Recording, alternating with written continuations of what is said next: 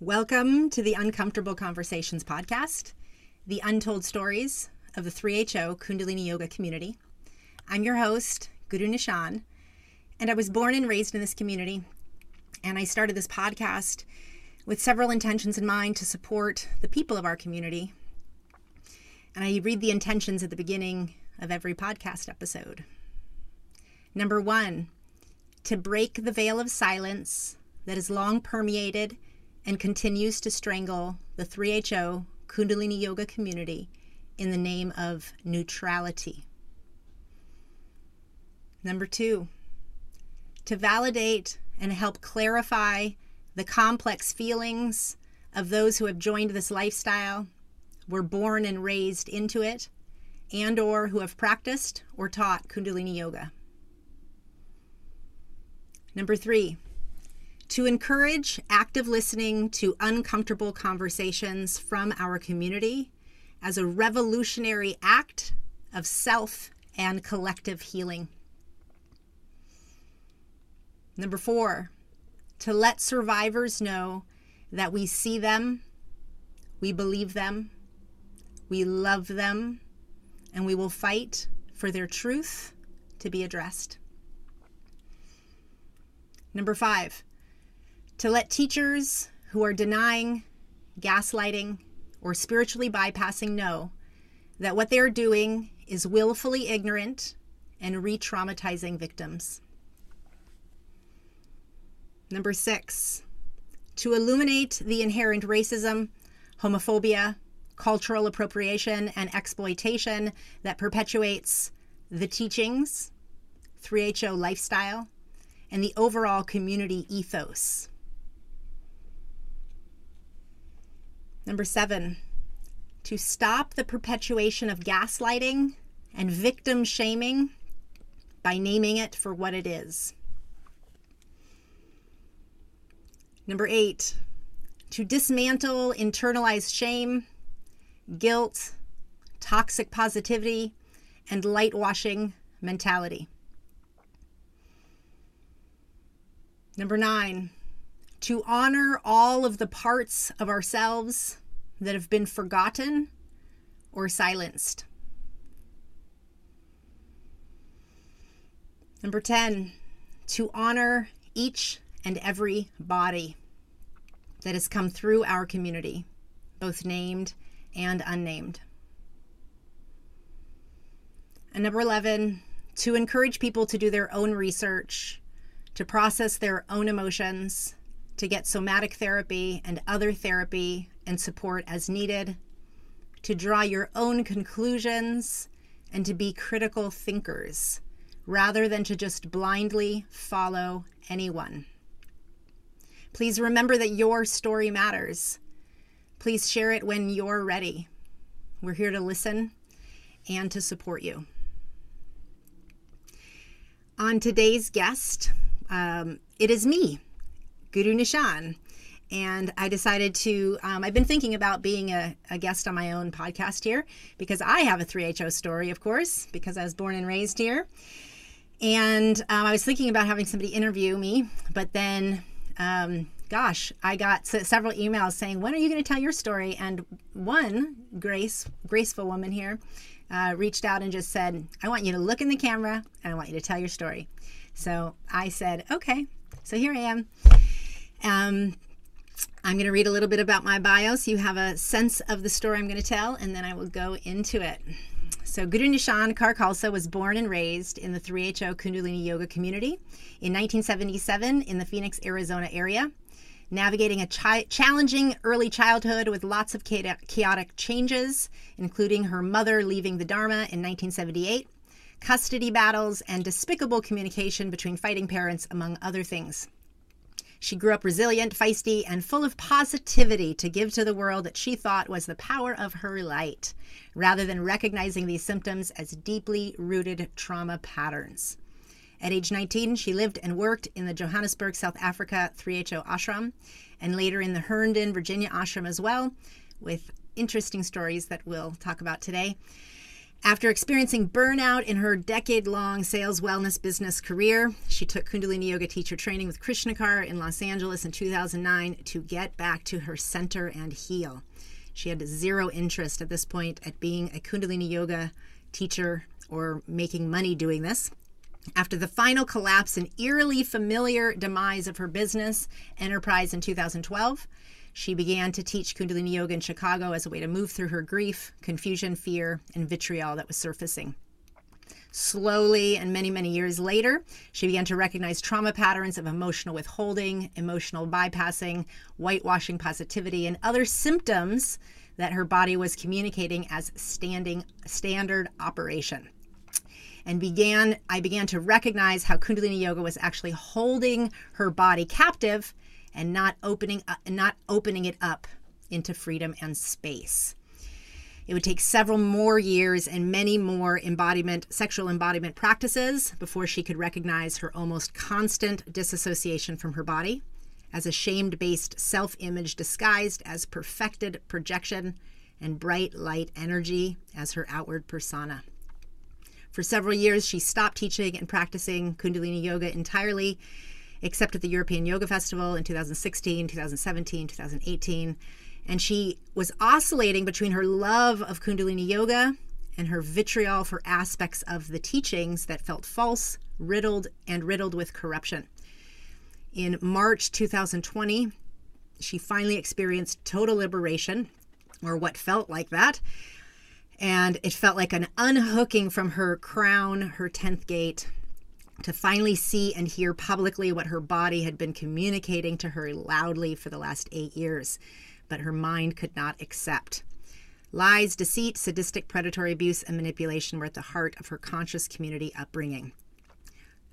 So, I am excited to share this testimony. It is obviously strange to write your own bio and to do your own interview on a podcast, but I'm going to do the best I can to share um, my story, my 3HO story, um, which you know includes the beginning of my life and, and several years into that, and then a large segment of it not, and then later years again. And what's interesting is that the segment where I quote wasn't involved in the Dharma um, illuminated a lot of cult patterns that I've um, been able to grow and learn from, and realize that it was me repeating trauma patterns that I had no idea about. So I'm going to do the best I can to just brush over large segments of my life, and you'll be able to get that in my future writings and other podcasts that I'm going to be doing and sharing about myself. But I really want to keep this episode specifically to the uncomfortable conversations of being a part of 3HO because that is the unfoldment of my life. So I was born and raised in um, the Carefree Ashram. Um, my mom and my dad had met many years earlier, like at a yoga music something in Tucson, and um, they eventually started this carefree ashram, and so that's where I was born. I had a brother that was born um, several years earlier, and you know my mom had you know left her family from California and joined Kundalini yoga through music and the love of the practice and the and Gurbani Kirtan, and my dad joined for yoga and all his reasons, and my upbringing was very um, distinctly aware because my mom left quite early. Um, she always spoke to us about us knowing who we were outside of the community, and I and I kind of say that to say that you know she really went through a lot in before I was born in infidelity and communicating with Yogi Bhajan about infidelity and then being sent away to uh, become a better wife so that my dad wouldn't do that. Like, so, you know, early on, she informed us about this history.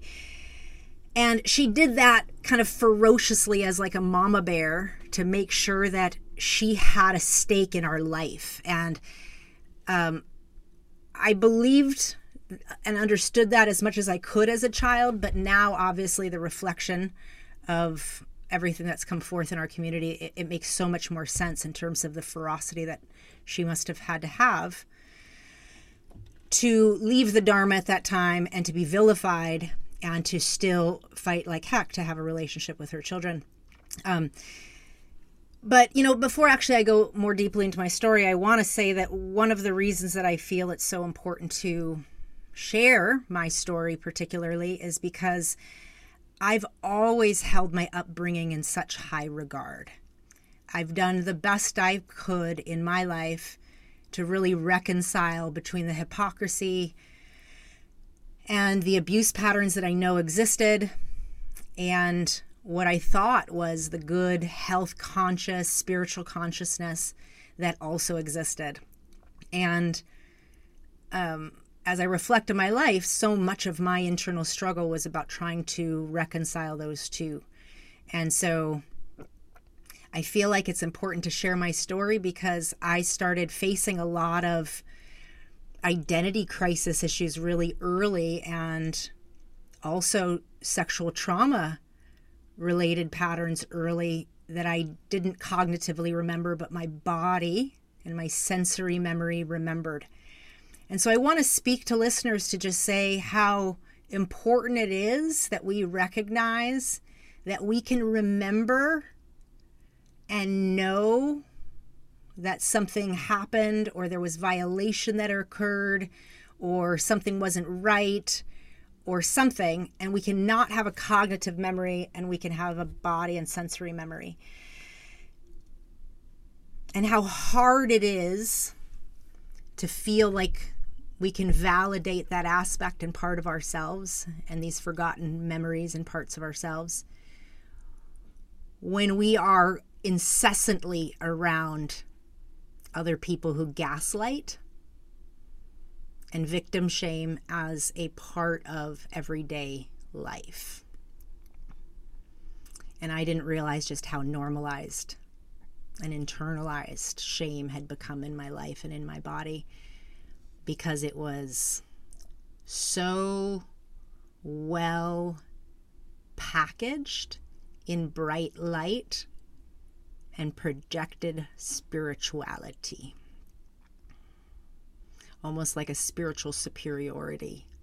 And I won't even say almost because we know now that it was and is a form of spiritual superiority and white supremacy and imperialism and colonialism. So I wanted to start with that. I feel it's important to share because my story really highlights how I've ex- excavated internalized shame out of my system and, and excavated this inner tyrant out and doing the best I can to still work with that in therapy. But that I absolutely know came from growing up the way that um, I did in 3HO. So um, back to my story. My parents um, uh, ran the Carefree Ashram, and again, you know, I'm a baby, so I, I only know based on the early stories of what um, you know my mom, mom and dad had, told me. But essentially, um, you know, my mom left early, and you know, she really re you know i'm going to let her tell her own story i'm not going to tell her story but she did the best she could to stay because she loved so much of the community but ultimately she knew after getting pregnant and with me um, that she needed to go and she took her kids and, and went to LA because the only refuge she had was her family. Well, we eventually ended back up back with our dad. There was a scenario where you know my mom had left us alone in an apartment in LA, being very used to being in an ashram and being able to leave the kids napping and growing up in community and these types of things or raising her kids in community. Anyway, needless to say, my brother woke up and I was a baby and I woke up and we started crying and the police came. And we ended up in Los Angeles foster care and I was quite young and don't have any memory of any of this. And we ended up back with my dad and my oldest brother, so Prabhujot. And most of my life, I didn't really know that I had ended up in foster care. I thought at that time my dad immediately knew and took us. But what I found out later was that my mom had to decide whether she was going to give up custody to her mom um, or call or let the state know that my dad existed, right? And we went to him. So it was a very hard choice, and she chose my father. And that is a very significant thing to me because growing up in LA with my grandma would have been a stark different reality than the childhood that I grew up in, even in all of what we're recognizing and seeing as abuse. I'm overly grateful for my mom's decision in that moment, which I know she's worked very hard to heal within herself. So I share all that because this is all before I'm one, or maybe a little after I'm one. And we end up back in the ashram. And now I'm with my dad, and I'm a baby, and I'm with my brother, and I'm a little brother. So it's me, little baby girl. And from my understanding, lots of different women in the ashrams took care of me. There was a couple different women in the Phoenix ashram. My dad was, um, if not already, m- moving towards the director of the ashram at that time. I think he became the director of the ashram around 1980. So he's a single man in this, what is becoming less of a hippie commune and more of like a, a real organized, centralized community, meaning it's centralized in New Mexico or LA. Yogi YB, I call YB, uh, YB the Predator.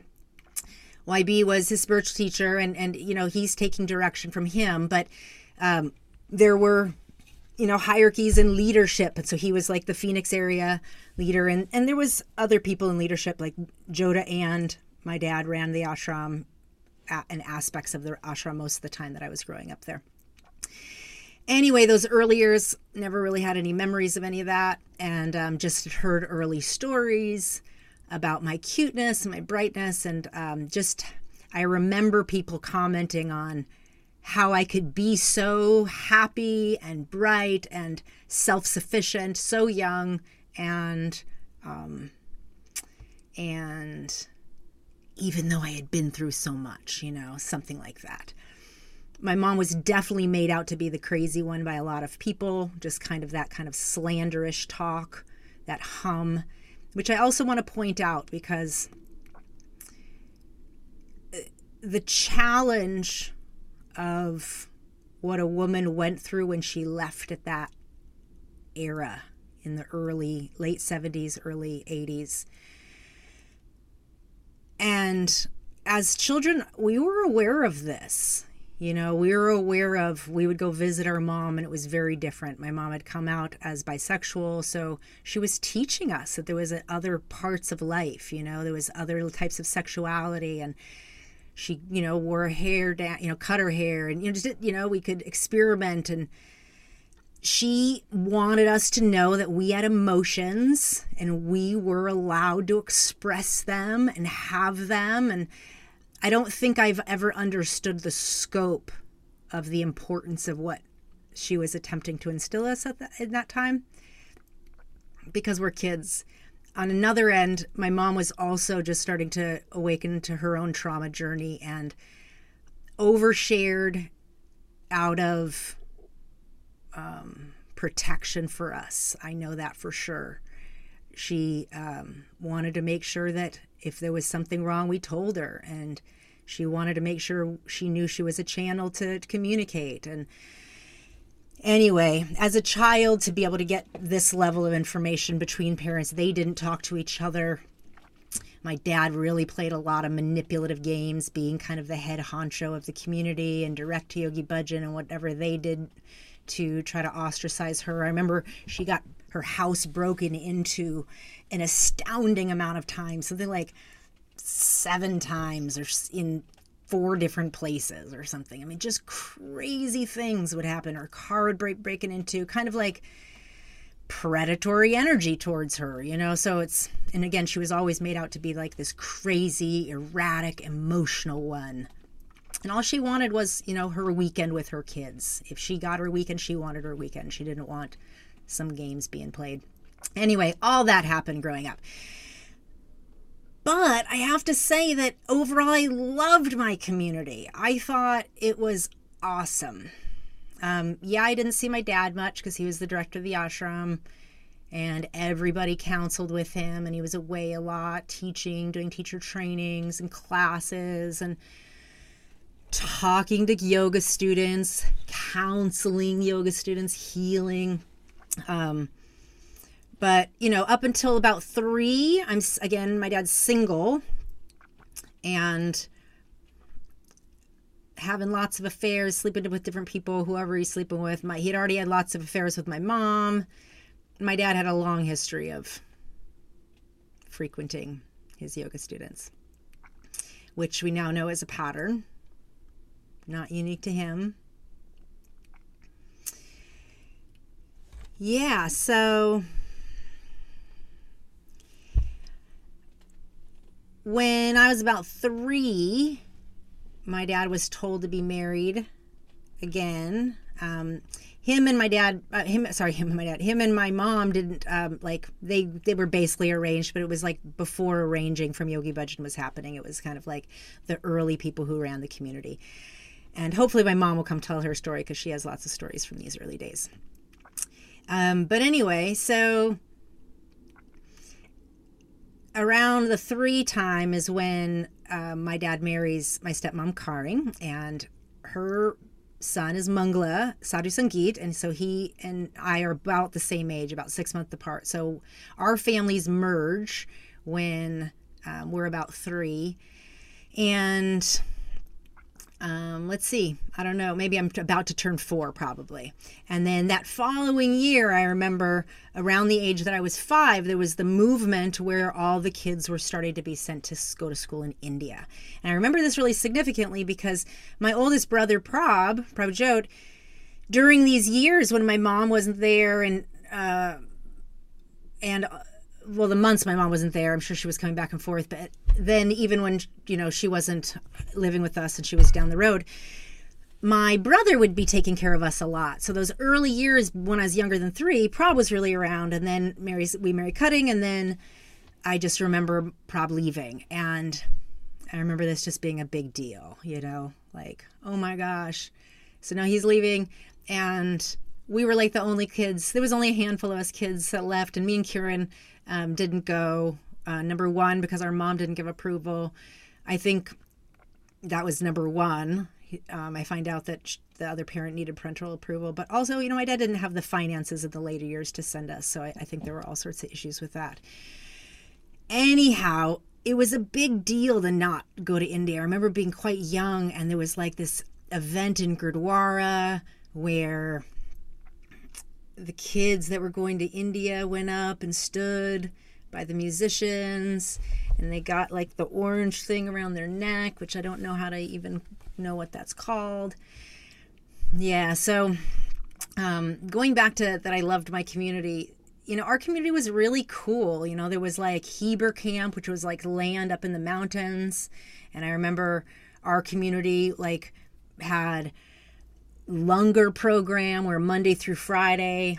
There was a community meal and everybody in the community like had to pay for it as well as like had to serve on a missile of cooking and clean or cleaning or shopping or whatever however the missiles broke down. Again i'm a kid i don't know. But i just remember the community aspect of it. And you know later in my life i understood that my dad was really into community and studying community and learning about conscious community and all sorts of things about community.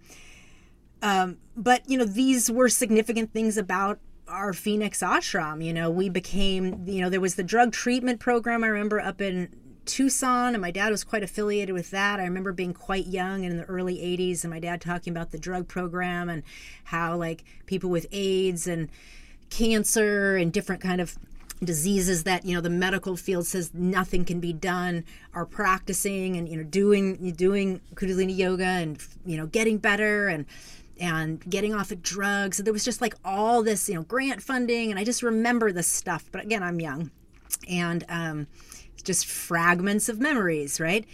And then you know, my dad was very significant in running and doing teacher trainings all throughout the Phoenix Valley. And I remember so many yoga students. I remember just wonderful opportunities that we met people that were cool human beings. A lady that came in from Peace Corps and taught us about West Africa and lived in the ashram, and other cool yoga students. And all the yoga students, of course, liked us because our dad was like the head dude and taught yoga. And he, he was a powerful and great yoga teacher. And so I remember like sneaking in to his classes or after the classes and being like the cute kid that everybody adored. And um, yeah, so I remember the Thanksgivings in Phoenix ashram that were so cool.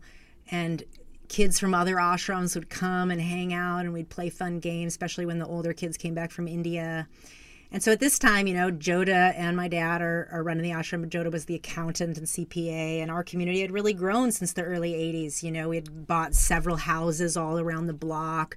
And I remember thinking how, remember you know, my dad teaching me about how because it was a nonprofit, they were tax non obligated and um, they were able to buy homes cheap and then flip it, and the people in the community had the skills to fix them up. And, you know, we housed a lot of people that were kind of like renegade nomads from other communities that needed more support. We had this fourplex and we had the eightplex and we had all these extra homes. And so it was just an interesting, amazing upbringing. I felt like right in this urban area of Phoenix, we had this like urban community within a uh, community. And um, it was special you know we didn't lock our doors. We went, went across. I, I could go next door and there was this code lock and you know there was games and we played together and you know i don't know. These were just kind of interesting memories. And you know i went to public school though. So because i didn't go to india i went to public school and i remember being glad i was going to public school because i was a bit aware that when the kids would come back from India, a lot of them didn't know how to integrate or talk to people outside of our community. Um, I remember being quite young, and maybe around seventh, I want to say maybe seventh grade, but seventh or eighth grade or something. And um, some black kids came over looking for me that were sent over for my school friends. And I remember my two friends in the community ran away when they came and I just remember being so surprised, like a little shocked, like, oh, that was weird. Um, so then I suggested to these guys, I was like, let's just go ahead and walk out and we could talk. So it was like my first awareness into um, ignorance and racism in our white community. Um, and I remember thinking to myself, like around when I was like 11, 10, 11, like, if these t- if, if our teachings are for everybody and we're all so inclusive and all is one and we are all one and god is in us all and we should see god in all why are there no black people? And i remember thinking that of course i had known that Krishna Kaur existed but i don't remember seeing many more. Like anytime we went to la and baisakhi you know in the sea of whiteness was maybe a handful maybe like five black people. So I, I just remember noticing these things as a kid by the time I'm like 12, you know, I'm in seventh, eighth grade and I'm in public school, I'm pretty aware, you know, yeah, you know, you don't go to public school and not realize how different we are, right? We're covering our hair, but you know, pretty early we rebelled against wearing bana going to school, but we were still, I was definitely still covering my hair and wearing a rishi knot cover and all of that. But I really early didn't like wearing a turban. Even as a kid, I hated wearing a turban. I hated covering my ears. If you ever see my ears, my ears are big and I just, I hated it. So I didn't find enjoyment in wearing a turban until many years later when I started wearing my turban with my ears out. But anyway, um, I also started rebelling like in small ways. Like I wanted to wear colorful Rishi knot covers. So, you know, in all my infinite wisdom as a seventh and eighth grader, I I might have been younger actually. It probably was like more like fifth and sixth grade. Um, I would wear a bandana color colored bandana Rishi knot cover and I wore this kind of cool sophisticated Rishi knot cover that kind of like added a little bit of sass and style and you know so these were ways I was like trying to branch out and have a sense of an original identity in a community that didn't feel like it gave me much space to be original or express myself. And I remember being real confused sexually, like interacting with men and um, any interest a boy took in me, I'd be like totally frozen and not sure what to do. But I also remember being so confused because there was so much sexual energy hyper around. Um, I don't know if I could completely name it, but I definitely knew my dad was sleeping around with several yoga students that we were all very close to. Um, one that was really close to our family, almost a daughter in our family. Um, she was very young and and and also other ones. I remember other really significant women that that played a role in my life that were my that ended up being my dad's lovers and longtime lovers, not even women that he ever apologized or regretted, you know, and just the convoluted confusion of that because they were my friends and sponsored me and helped me in many different ways growing up, um, or just befriended or su- supported, you know. Anyway, so all that was happening, and um, so I'm going to public school. And anyway, I never really thought we would ever leave our community. My whole worldview was very much in the amazingness of this bubble, and that I was kind of like learning to kind of be in both worlds and have friends everywhere and that kind of thing. Anyway, by around 1992, um, my dad informs me that him and my stepmom are going to move to Minnesota. There had been some changes in the community. They're uh, in leadership, basically, the way that structures, they had been changing the way structures of the ashrams uh, from directors to, say, like committees of women or committees of people running the ashrams or something of this nature. And either way, my dad was no longer the director and, and he didn't want to stay in the community. And you know, I didn't know they were quote leaving the community. I, he didn't frame it like that. My dad was the master philosophical framer um, of things, and so yeah, so him and my stepmom moved to Minnesota, and he asked me if I want to come. And he says you could stay here and live with someone else in the community and keep going to school. You could move with your mom. You could come with us. So he gives. I remember him giving me these options. I'm a pretty independent 13 year old, um, which, by the way, I, didn't really give a lot of background on this, but, you know, as a re- rebelling 11, 12, and 13 year old, I'm wanting to do things that he doesn't want me to do. So, including pierce my ears or shave my legs, or I never thought about cutting my hair. I wasn't ever close to that, but I want definitely wearing my hair down. That was a big one. So, what my dad told me was that he doesn't mind me doing any of these things as long as I could talk to him and explain to him why I wanted to do them. Okay, so, anyways, that was a setup for failure because essentially there's no way that I was ever coming up with a reason that I could ever justify to get my dad not having a rebuttal, rebuttal argument and so that went on for years until one day I was just like, look, I don't know why I want to shave my legs. I just do. I want to do it, and that's what I want to do. And I remember like these are the types of conversations that I would have with him, butting up against rules. Anyway, so, you know, I did eventually get my ears pierced. I did eventually shave my legs. I did eventually, you know, wear my hair down in a bun and not cover it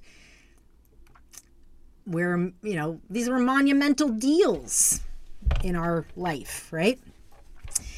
Anyway, so we moved to Minnesota. My deal with him to move to Minnesota was as long as I don't end up on a farm, I'll move to Minnesota. Now, I don't know much about Minnesota. Of course, I had visited my family relatives a little bit uh, growing up, but that was really sparse, sparse and um, both my parents were just quite estranged to their families. They their families were quite in touch a little bit here and there, but I, I don't remember them being as effortful back.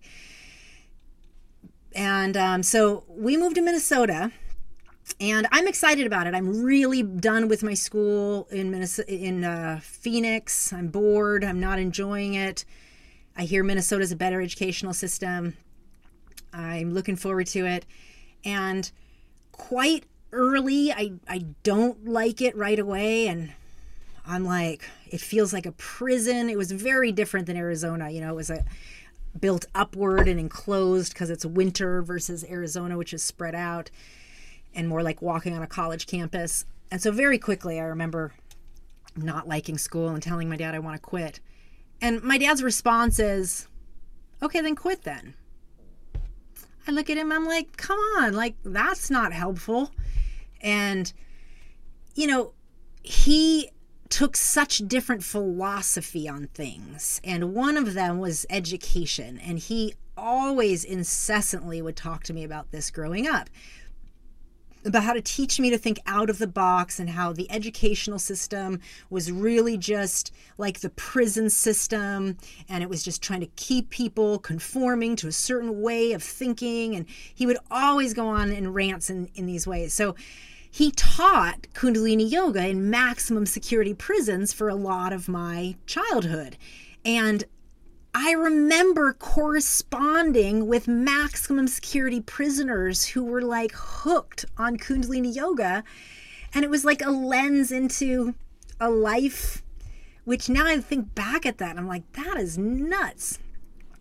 But anyway, um, so, you know, my dad's thinking, you know, giving me parallels between like why I'm frustrated with my education and how to question things and think differently about things.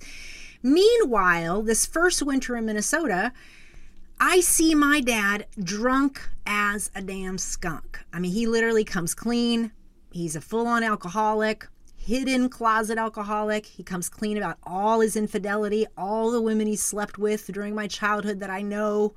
I remember sitting across from him. I'm like 15 and I'm like, you damn hypocrite. You piece of shit. You wouldn't let me eat sugar? You wouldn't let me shave my leg? You made me create an argument for why I wanted to X, X, X, X, X. And now you're busy doing all these things? And he's like, I'm just a man. I'm like, pathetic. That's what that is pathetic. And I was angry and I yelled at him. And, you know, essentially, you know, he was like, I don't think I'm monogamous. I don't think I ever wanted to be monogamous. I always wanted to have children, but I never wanted to be married. My teacher always told me to be married like, this is me. And, you know, I'm like, look, it's perfectly okay to not be monogamous, but you may want to tell your wives before you marry them, number one. And you may just want to tell your spiritual teacher no if it doesn't interest you. Have enough fucking balls to know what your sense of self needs. Yes?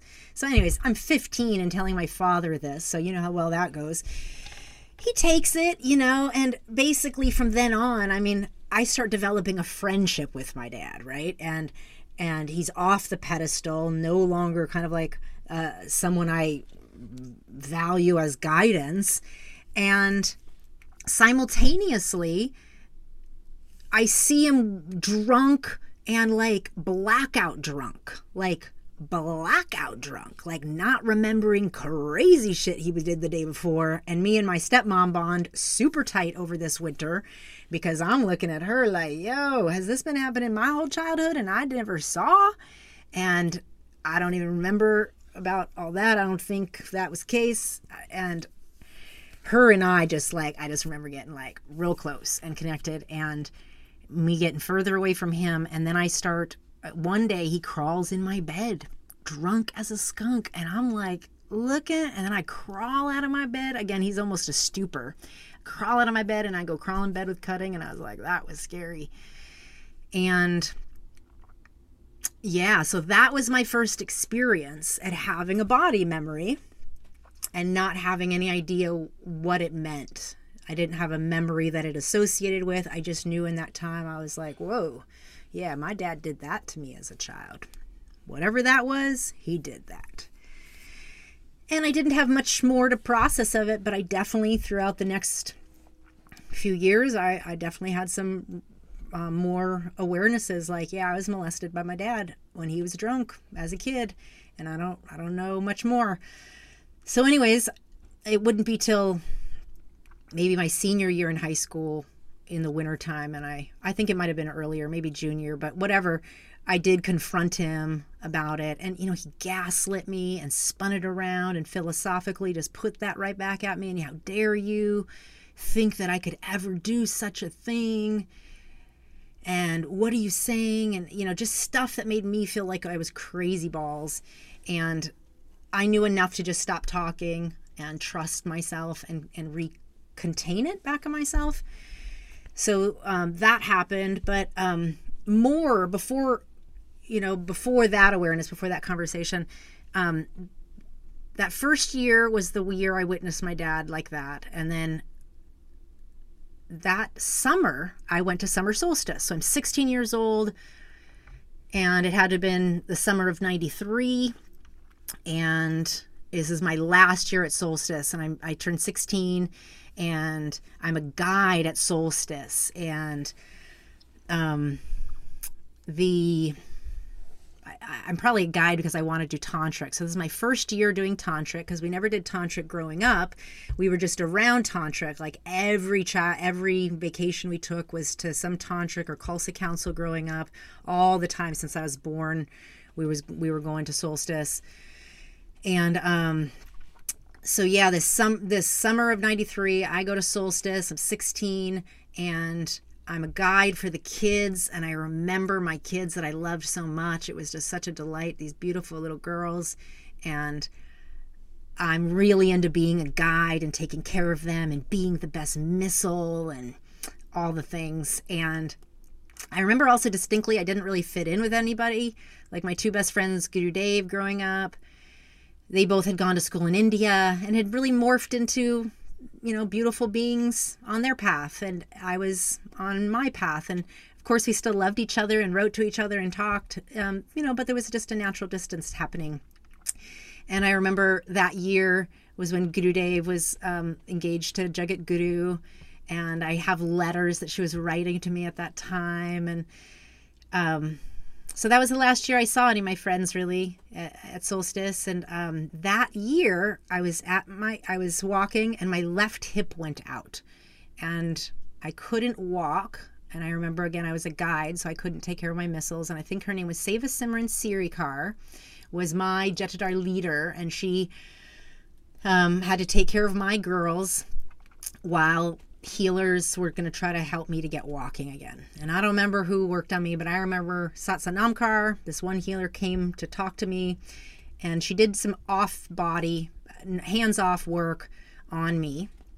And I remember her looking at me and saying to me, Are you sexually active? And I said, No, not at this time, but I have been before. And, and she says, Well, no matter whether you're sexually active or not, you have so much sexual energy in your body, you're going to need to move it around and learn how to move your energy throughout your body, or you're going to end up with health issues growing up go, as you get older. And I was like, hmm, that's interesting. Thank you.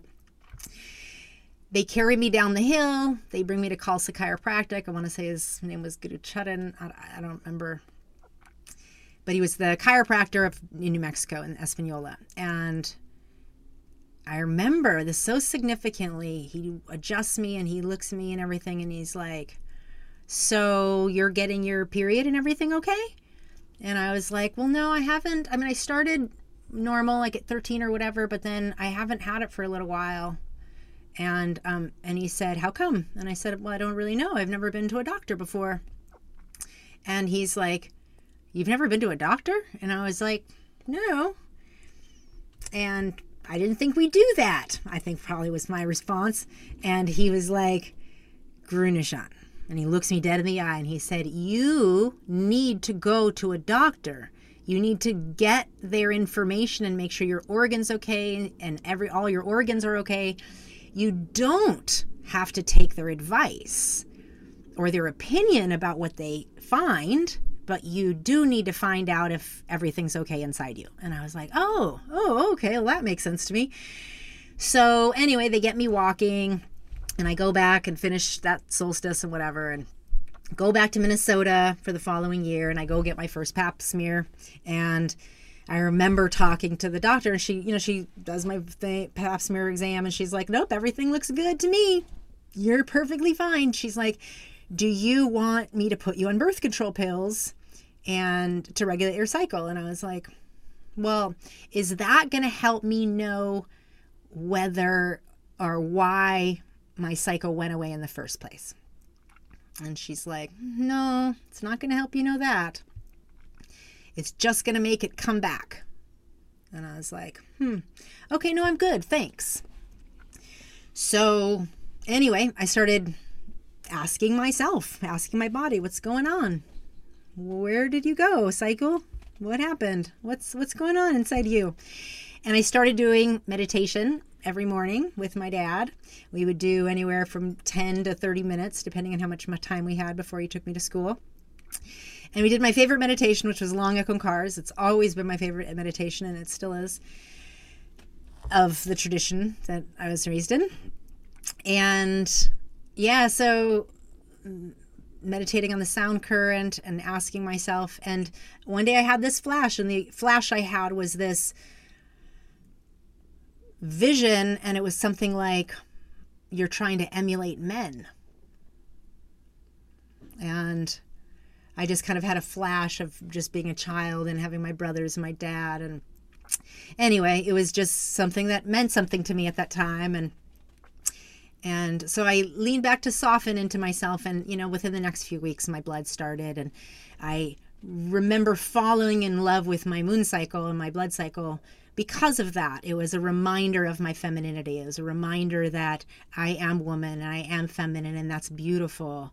And um, I started examining and looking at all the ways that I was like overly masculine at that time, and I didn't know how to even wear a skirt. And I put my ID in my back pocket with some chapstick. And, you know, these were just parts of the way that I had shaped and survived my life, right? So, anyway, I remember that next year in Minnesota being a real bountiful exploratory year for me. Um, on the dislike of school, my dad had found me a independent learning educational program that was a part of the public school system in St. Paul, Minnesota. It totally helped me um, shift. Um, we had found that the, the semester before. So my junior and senior year were just flourishing years for me, very exploratory. I, I kind of operated in high school like most people do in college, and I was taking a lot of university classes and community working and starting my own businesses as a nanny and, and just doing lots of things that um, really fostered my independence and my insight into the world. And I was really grateful for all that that shift in education. It helped me really think out of the box. And, you know, unconsciously, I know that I just knew I needed to get out of the country. By the time my senior year came, so many of my friends and my family, my two brothers had gone to school in India, and, and India was so much a part of our upbringing and culture. I just wanted to get out of the country. It wasn't even an option in my being. I wanted to leave the country. And I'm reconciling all the ways that I'm very close and connected and, and love my father and how much influence he had over me um, with body memories that I didn't fully know what to do with. Um, I'm very independent and, um, again, recognizing the uh, alcohol abuse among other ways that my dad wasn't um, financially supportive or other supportive ways of our household that the cutting was really sh- carrying the ba- the load on that and I was pretty much financially independent um, through my senior year of high school. So by the time I graduated, I was pretty well defined that I was moving to Africa. And I was very steadfast in my sense of self and my identity. I think I my identity was just a really cool, uh, down to earth human being. I felt like I had really uh, started to shed the dogma of where I was coming from and the way I was raised and keep kind of the health consciousness and kind of like morph into this new sense of identity of who I felt I was in the world. And um, so by the time university came, I wanted to leave. I wanted to go to university in Africa and find a school that I could do independently. And um, I was able to find a program and earn my way into this program and, and I left right for Africa when I was 18. So I did this all on my own. I earned my own money. I found my own program. I petitioned to the board to get permission to go right overseas instead of have to do a year in the United States.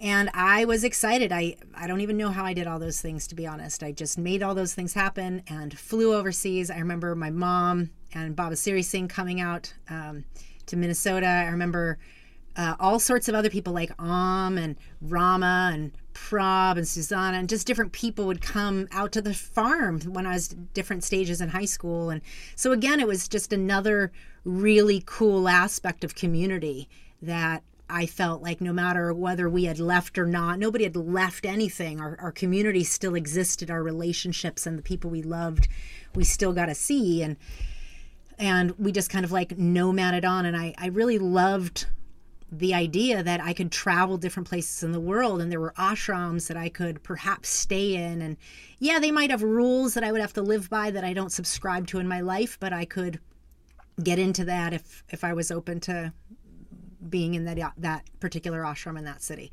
Um, either way, I was really into Kundalini yoga, and, and, my dad was still very much teaching, and I taught um, you know, infused a lot of philosophical teachings and, and these types of things throughout all my high school curriculum.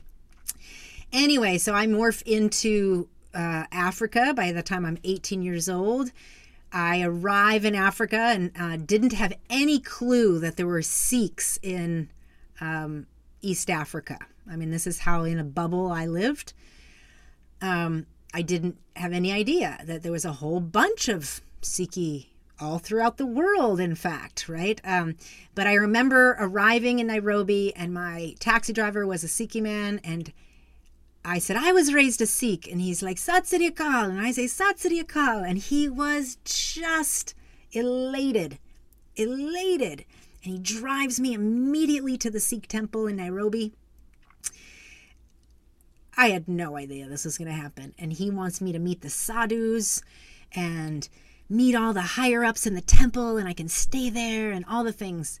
And I remember meeting them and they were so kind. And then the next thing I know, you know, I'm talking to some of the Africans in the temple and they call me over and they say, You cannot talk to them. And I was like, Why? And they're like, They're, and they say terrible words. And again, a lens into like, Whoa, I didn't realize that uh, there was so much racism from Indian Sikhs. And I remember thinking that to myself in some naive idea that we weren't racist, right? That our community had some sort of like, because we chanted love and light songs and all is one songs, that um, our community somehow was better than um, them, the Indian Sikh sadhus, right? Anyway, random thoughts. So, anyway, I'm in Africa for um, that whole year. I end up meeting a man that becomes my husband, one of the loves of my life. And, um, you know, I'm wearing my African style turban. I think in high school, I start really getting into wearing a turban more African style because I can wear my ears out and just kind of wear more vibrant colors. And I just felt like, wow, there was a little bit more roots to it that felt more like me. So that was an interesting um, cultural parallel. Um, and so, yeah, there was uh, all the time when I was in East Africa. I was mostly just doing all my writing independently. I started in this university program, but I didn't stay there because I quickly realized I was just taking out school loans and didn't need all that. So I just did my work independently. And another fellow traveler who I had met in Amsterdam. Um, on my way to Africa, of course, I met my brother who was uh, living in Germany at the time. And we hung out in Amsterdam and lived at the Amsterdam ashram briefly and um, got to see each other before I went on to my journey in East Africa. And um, so, you know, again, it just highlights how much community meant to me and how cool it was that my brother had, you know, gone to the European Yoga Festival. And there was just, you know, there was, there was our community in different places around the world. And I really thought that was a huge value. So, um, I had in Amsterdam, I had gotten a business card from Mersing, and he also grew up in the Phoenix community. And then when I was quite young, his family moved to Flagstaff. And so I hadn't seen him for years, but he had come back from traveling through South Africa and Zimbabwe. And he gives me this card of Fruits and Roots health food store in Johannesburg, South Africa. And he's like, if you ever get down there, you gotta go check them out. They're amazing human beings. So I remember just keeping it in my stuff and I go to Kenya and I do my thing. And then at the end of that year, I'm broke. I, you know, I had a thousand dollars that I lived on a year, something silly. And I had my return ticket. And, you know, I met my, my husband, but, you know, I was under no illusion that I could support him. I mean, I had no money. I'm a traveling student. So, you know, we loved each other, but it wasn't like, let's get lo- let's get married and whatever. We just met and loved each other and I was going to travel on and, and, we didn't really know where we'd meet next. So, um, I remember being in Kenya and wanting to stay in Africa and deciding should I keep my tick should I use this ticket back to the United States and go back home broke or should I just stay here and be broke?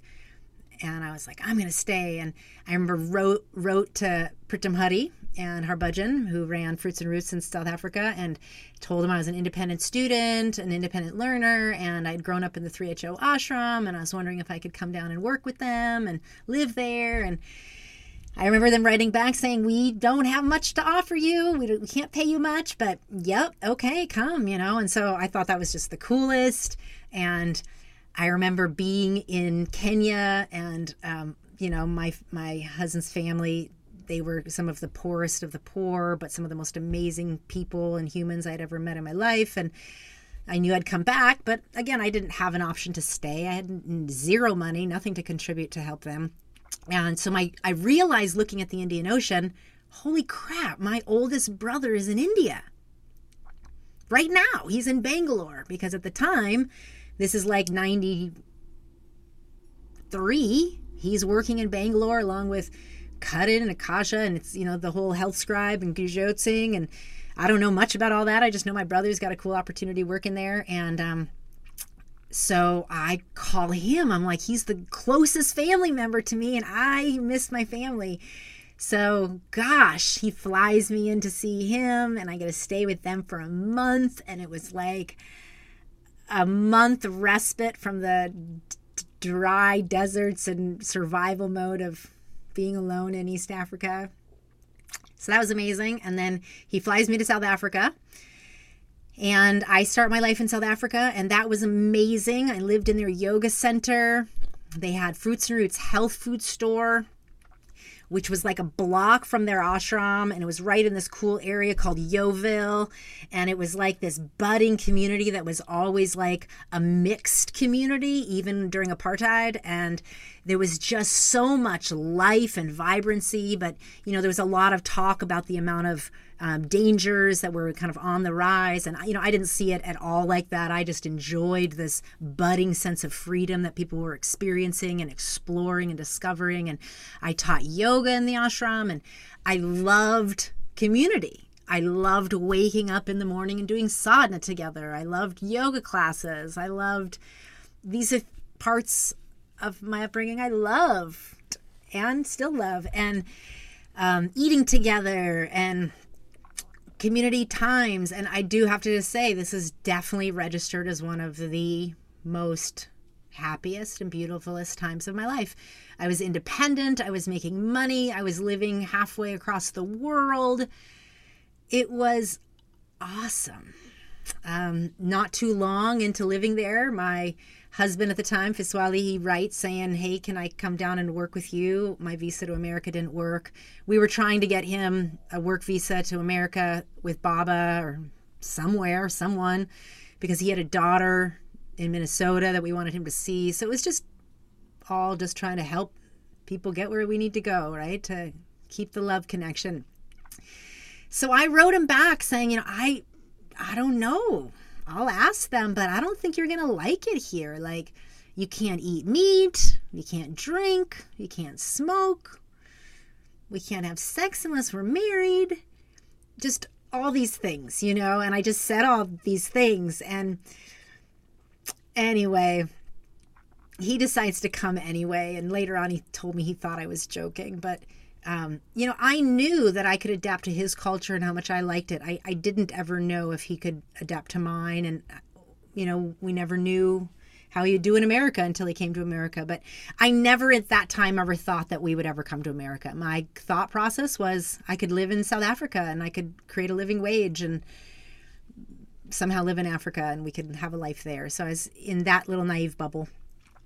Um, but anyway, within that year, I, I, lived there for a while. Absolutely enjoyed that. Um, I had a funny story in South Africa. Um, there's so many things I don't remember about that time, but there's so many wonderful things I do. And Hari Bhajan was the, their young child, and um, again, I'm doing a lot of independent writing and kind of taking my experiences and writing them up for my future academic achievements. And um, so I um, remember in Kenya, I was complaining to my ex all the time that my hair felt really thin and it was falling out and I wanted it to be thicker. And he was like, "Well, just stop combing it. It'll it'll get thicker." And he was and I was like, "No, my hair won't do what your hair does. My hair won't dreadlock cuz I I'm white." And he was like, "No, that's not true." And then I didn't believe him, and so I didn't do it. But in South Africa, I kept complaining. And I remember one day he's like, just stop combing your hair. So I decided to give it a try. And I remember he he's like, let me take care of it. And he would massage my scalp and he would like wash my head in oil and avocado and eggs. And he would massage my scalp, but we wouldn't comb my hair. And this was a big deal because growing up, combing our hair was a really big deal. And it was a part of the reverence of having hair, right? It was a part of the 5Ks, right? And so combing it up in the morning, combing it down and covering it and just kind of the reverence of hair and and the antenna and the energy of it and um, so I decided not to and uh, let my hair do what it's going to do and it was just so funny because you know I covered my hair in, in a turban a lot of the times but sometimes I needed it to breathe and I just remember, like, it had to have been months, months, months in. It must have been like seven months or something. And I remember Pritam coming out one time. I, am sure you won't remember this story. And she had her comb and her brush, and she was like, I have an idea. Let's have a combing hair party and let's comb our hair together. And I looked at her and I was like, I haven't been combing my hair for months. And she was like, Oh, yeah, I thought something looked a little messy.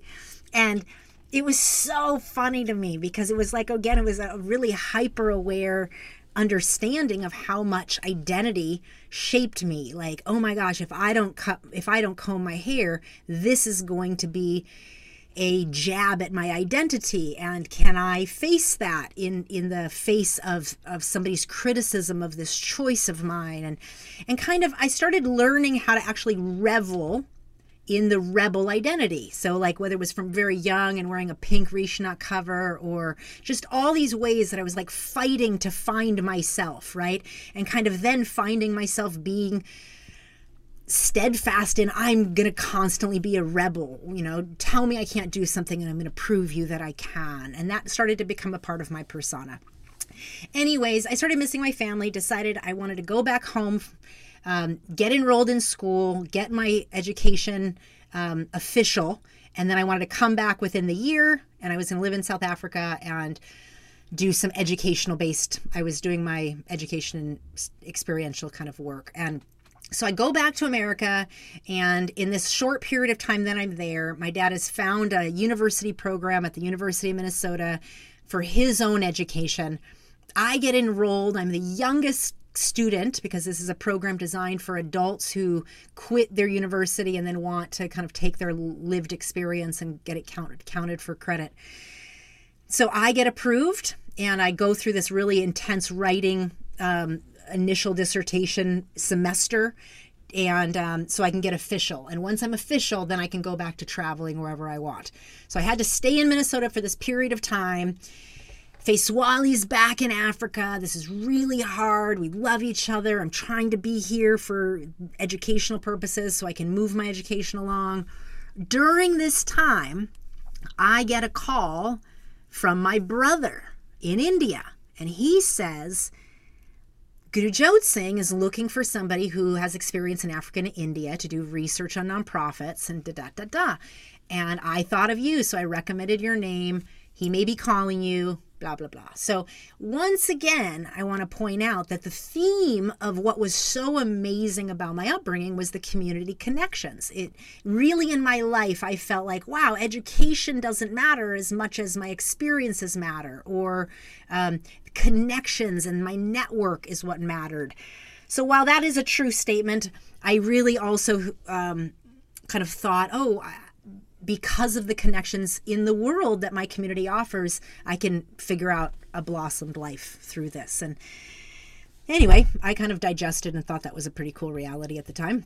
Um, so I'm I ended up getting a call from Guru Jot Singh. This is how I end up in the Herndon, Virginia ashram around, I want to say 19.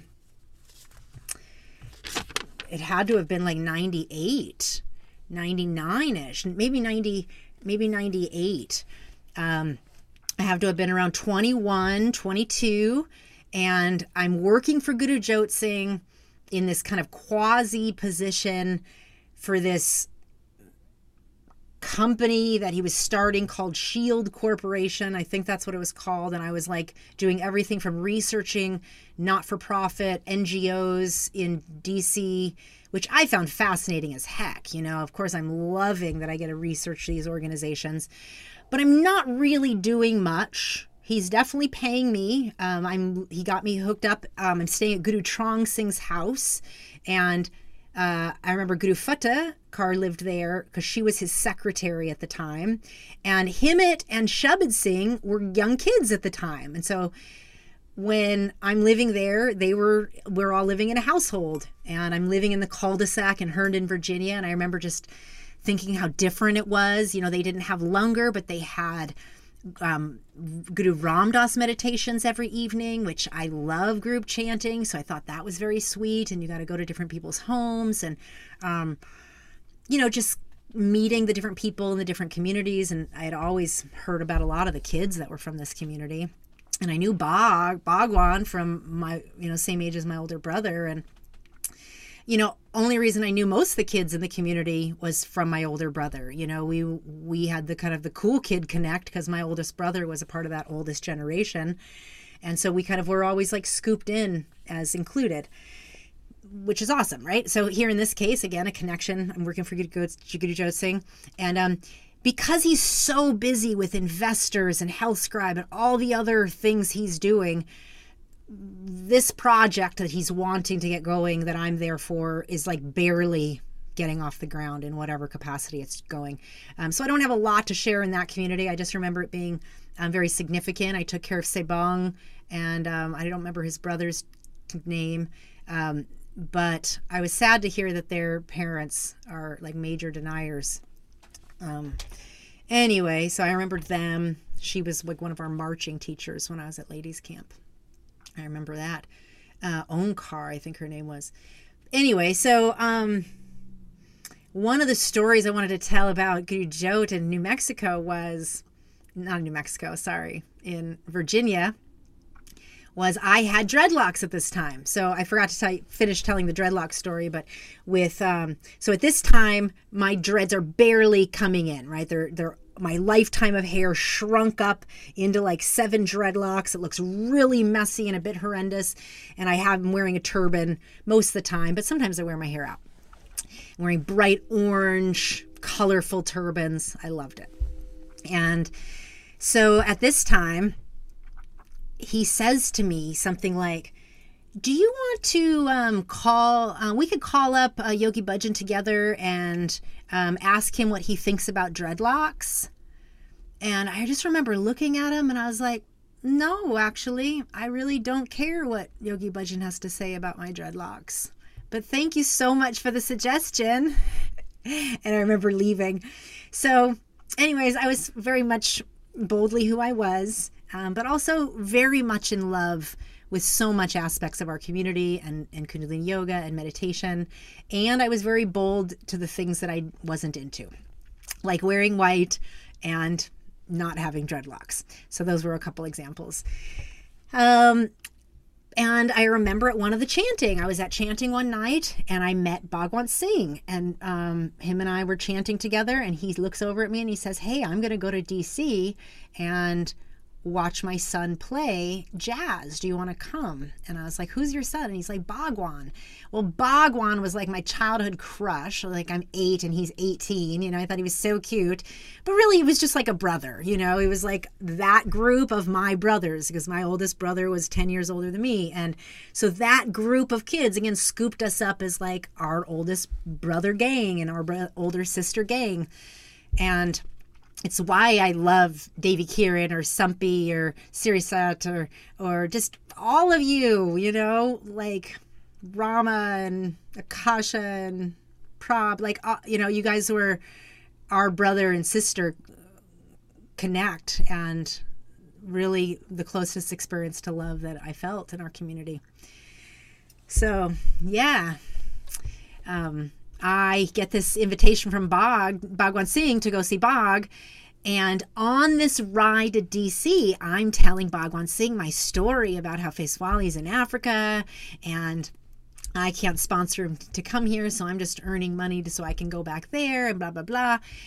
And like little did I know, but like him and his wife, who's Bhagwan Kaur at the time, are in, getting in the middle of a divorce. I get befriended by their family, mostly Bhagwan Singh. And he offers to sponsor my husband to come into America. And like out of nowhere, this is happening. And they don't have to pay anything, actually, but they're putting their assets on the line with the United States government in sponsoring, right? So they sponsor and basically help me fill out paperwork that nobody in my family could help me with.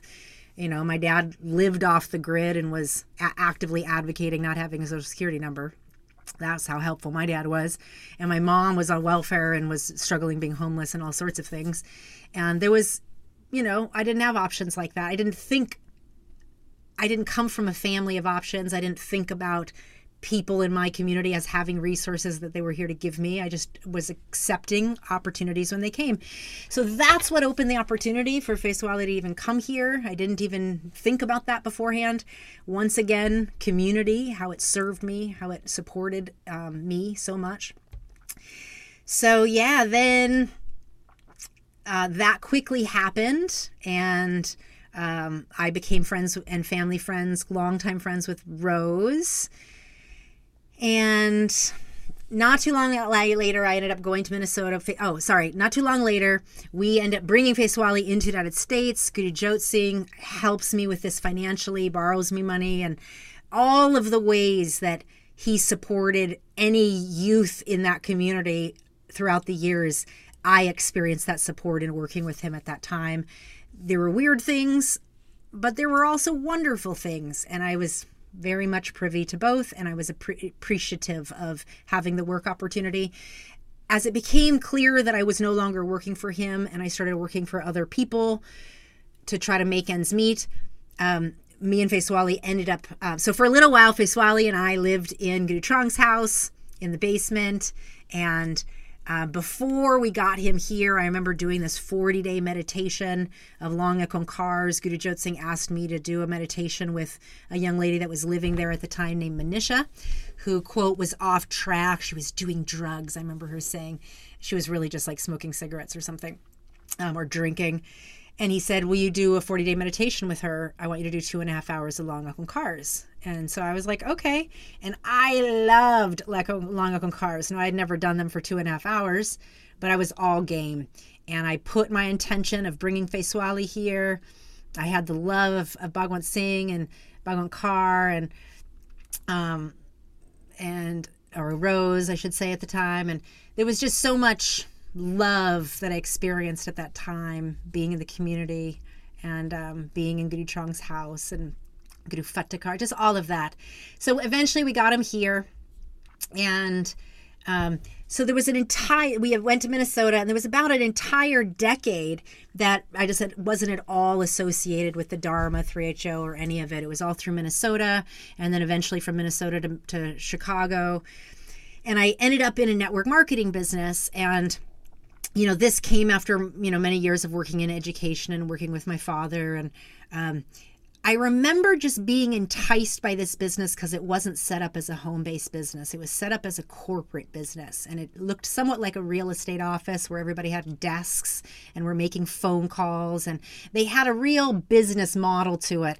And I remember sitting in this business presentation and getting hooked on this idea of residual income. And Faiswali and I are looking for work, and maybe he has a job as a chef, and I can't find work. And I hear this idea of residual income, and I had this dream of being able to get back to Africa and help his family and live there and travel the world and just kind of do the things that I loved. be a philanthropist, but I knew I needed to learn how to make some money. I didn't come from a family of business owners that taught me anything about making money. So I end up in this business and I'm very charismatic. I'm a great communicator and I have a big bright turban and I have my dreadlocks. And so I don't fit the part. And I'm hyper aware I don't fit the part. They don't like me not fitting the part. And I'm getting off on that. And so I do that for several years. I'm doing my own thing. By this time, my identity is very solidified in being different. I'm proud of being different. I'm proud of going against the grain.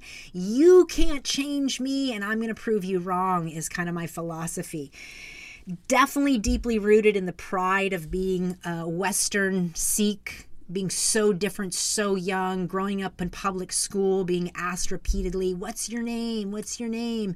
I'm just going to call you this. Or what's that thing on your head? What's that thing on your head? You know, you, you grow tough skin. And I remember reporters writing stories about us and then not using our own picture. They would use fake kids' pictures with towels on their head to replicate us. You know, like you don't go grow up in a childhood like that without growing some thick skin. And so I understood that and I sense of identity. It wouldn't be for several years, I'd say about three years into my network marketing business, that it I considered changing my look. And it really came because I wanted something different. I, I was able to grow a sales, uh, a lot of sales. I made a lot of sales. I was always quite charismatic in my selling, but I wanted to duplicate and I wanted to grow a team. And they kept telling me that if I followed these steps one, two, three, one, two, three, that I could get those results. And I remember thinking to myself, what if? What if I did listen to what they had to say and what if they were right? And I remember the moment that I decided to cut my hair and I was um, living separately from my husband at the time. I was working in an office in Iowa, and I remember calling him and saying, I think I should cut my hair. And he was like, Yeah, I dreamt about that last night. And anyway, so that was pretty much confirmation. Not too long later, I cut my hair for the first time. This is about 20, I was 27 years old. By this time, my dreadlocks had grown quite long and they were cool as heck. I loved them. My hair grew so thick and so wild. And I was so proud of my beautiful hair for replenishing and growing again and being thick hair. And I was deathly afraid of cutting it. I remember being so afraid of cutting it and I had pondered it for a while but when we when I finally did it was only because of his support and his love and his tender care that I was able to do that. And I remember thinking at that time, just like, whoa, like nobody should have this much fear over something, even if it's a beautiful, right teaching. This much fear can't be good for my well being. So I always had an attitude of like leaning into the thing I feared the most. That business, I'm not going to go into the details because there's just so much in that time frame. I want to say about a full on decade but in that business is where I started really questioning um, and examining identity. I cut my hair for the first time. I wore suits. I wore makeup for the first time. I wore. I learned about accessorizing jewelry, nail polish. I learned high heels. I learned presentation, different aspects of communication, but mostly image. And I was fascinated by image. Um, so again, I'm not going to go into that aspect, and you're going to read about this and hear about this on my future podcasts, my personal ones. But what I'll say about that time is it was like a PhD in cultural assimilation. And I learned so much about how presentation and um, uh, perception affects people's ability to hear and listen and all the ways that that fascinated me. I felt like I was learning to I was an actress and I was learning to play a role and that it didn't matter how much knowledge I have if it didn't come in a package that somebody wanted to see and and I liked playing in that arena a little bit because it helped me to um, realize the idolatry of identity how much people worship concepts of identity and outward um, outward dress but how none of that is actually real and what's actually going on inside of a person. And so it was just a big, big learning period of time for me. And one of the biggest things that showed up was just how hyper full of shame I was. There were things I didn't understand.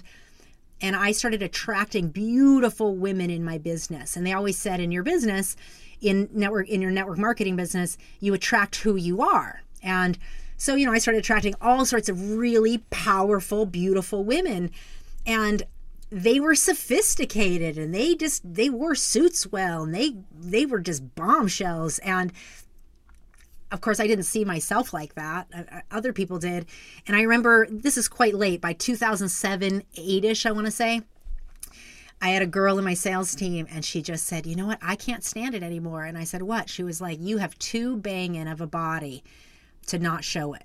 And she grabs my suit and she said, Your suit should look like this. And she squeezes the back of my suit and it's showing my curves. And it, in that moment, I just realized, wow, like I am so not comfortable wearing that. Like I was very, as much as I was learning to dress and, and, and be sexy and these types of things, there was so many barriers I had to break through for even small amounts of of revealing. I wasn't even revealing cleavage. It was just like showing the curvature of my body and so that was like awakening into wow, huh, there's some shame stuff happening here and lots more that kind of came out and came tri- trickling out. But eventually that business around 2008 I started um, getting woken up to really abusive um, patterns in that business. And one of the biggest things was that my sales team was waking me up to patterns in the business that were abusive to me. And they were like, Can't you see? You are amazing, not this system, you. And I couldn't see it. Like, I defaulted everything to this business that I had built that was the system I had come from. And now reflecting back, I can very much see all the parallels of how that business was so cult and I was primed for it. I understood how to live in communal settings. I understood how to live on nothing and sleep on the floor and and sacrifice and live on a couple dollars a day. I had lived in Africa for heck's sake and grew up in an ashram. So there were a lot of things about that decade in business that I sacrificed and did. Me and my ex-husband separated. My dad and him became good friends and and moved off to California and he's the one who took care of my dad when he passed away. And it wouldn't be till like 2006 that I when my dad passed and I had to process, you know, his abuse and all the things that next year I dropped like 50, 60 pounds and cleared a lot of his toxic energy out of my body. And you know that next year 2007 8 i really my business exploded. I felt like i had dropped the dead weight of my past and my past abuse and shed the dogma and kind of kept the kept the good parts of my life and around 2008 9 um, my sales team woke me right up out of my stupor and said this is a toxic sales model and we're not staying in it and they pulled me out of the rubble i had no idea that i had just invested a decade in a really horrible, toxic leadership model that was based on fear and scarcity and abuse and tearing leadership apart. And there was this vortex of leadership. Again, I'm not going to go into this story because my coming podcast is going to go into detail. But what this event did was it brought me into stark reality with how much fear and um, insecurity I was holding. And so the immediate thing I start doing is the 10 bodies yoga set and I start meditating, right? Doing long cars. Now, this whole decade, I'm not doing yoga at all. I'm just full on in my business and I'm transforming and learning all about my identity and learning about scarcity and money. And there was a part of me that was running from being a yoga teacher and wanting to learn to be an entrepreneur because, in my childhood perception, there were haves and have nots in our community. And it was people that made money had the businesses and the people that didn't have money were the workers. They were the yoga teachers. They taught in community centers and prisons and they ran local trainings and stuff. So, I mean, that's a real simplistic childlike view, but that was this perception of mine. There were people in the community that had money and we weren't them. so we had to go on opportunities and connections, and I thought I had done that pretty well. So, um, at this time i start meditating. I'm doing the 10 bodies kriya. I'm, I'm in the middle of a devastating moment in this business. I'm they're trying to tear my business apart and turn my leaders against me. It's like full on ostracization. I mean it couldn't have been more parallel to my growing up years. We're literally like bunkering down. We're not answering calls. We've all like anyway it was crazy. And i'm meditating and who comes to my ether my dad, and then Krishna Kaur. My dad, and then Krishna Kaur. So I call up Krishna, and she's like, Come see me. And we talk, and I, I didn't really know why I felt so close to her. I just know I, I always did. And, and, um, so that 2009, I went out there. I spent time with her and I was really distraught and crying. And I got very clear message that I should move to LA and do teacher training. I started getting a clue into why I felt so close with her, that she was around when I was growing up, when my mom was having a lot of trouble with my dad and was trying to get help um, and some sort of respite. Um, Krishna was the one sent to the ashram to kind of calm her down. Um, Krishna had direct communication with my dad because she was the head of like the southwestern region, the go between between at that time between Yogi Bhajan and my dad. So she married my stepmom and my dad. So there was just, uh, you know, when I was little, I was on their net, her lap at their wedding. So there was just things that it was like starting to make me realize this is why you remember her so much. I do teacher training in 2009 10. I end up moving to LA. First time that I stopped doing my business, I tell my sales team I love them, but I need to get my health back on track they bless and love me. And that next year, I sleep and I do teacher training and I do a lot of Kundalini yoga. And I'm getting back to what I thought was my center. And I start noticing weird things like why are, you know, I thought there were things that I just couldn't believe. It had been a decade. It had been since two, since I was 16. So more than a decade since I had been around 3HO. And I was like, wow, why are they promoting turbans and teacher training or Japji and teacher training? I remember just thinking that was weird. Um, by the way, the lawsuits were in full effect right now. I think this is about 2009. I'm living at Guru Tej Kaur's house in LA, and I'm taking teacher training with Krishna Kaur. They were on opposite sides. One was the unto infinity side, and then Krishna Kaur was like the legacy. I didn't want to have anything to do with it. I didn't want to talk about it. I didn't want to hear about it. They were just doing whatever they were doing, but I was in both.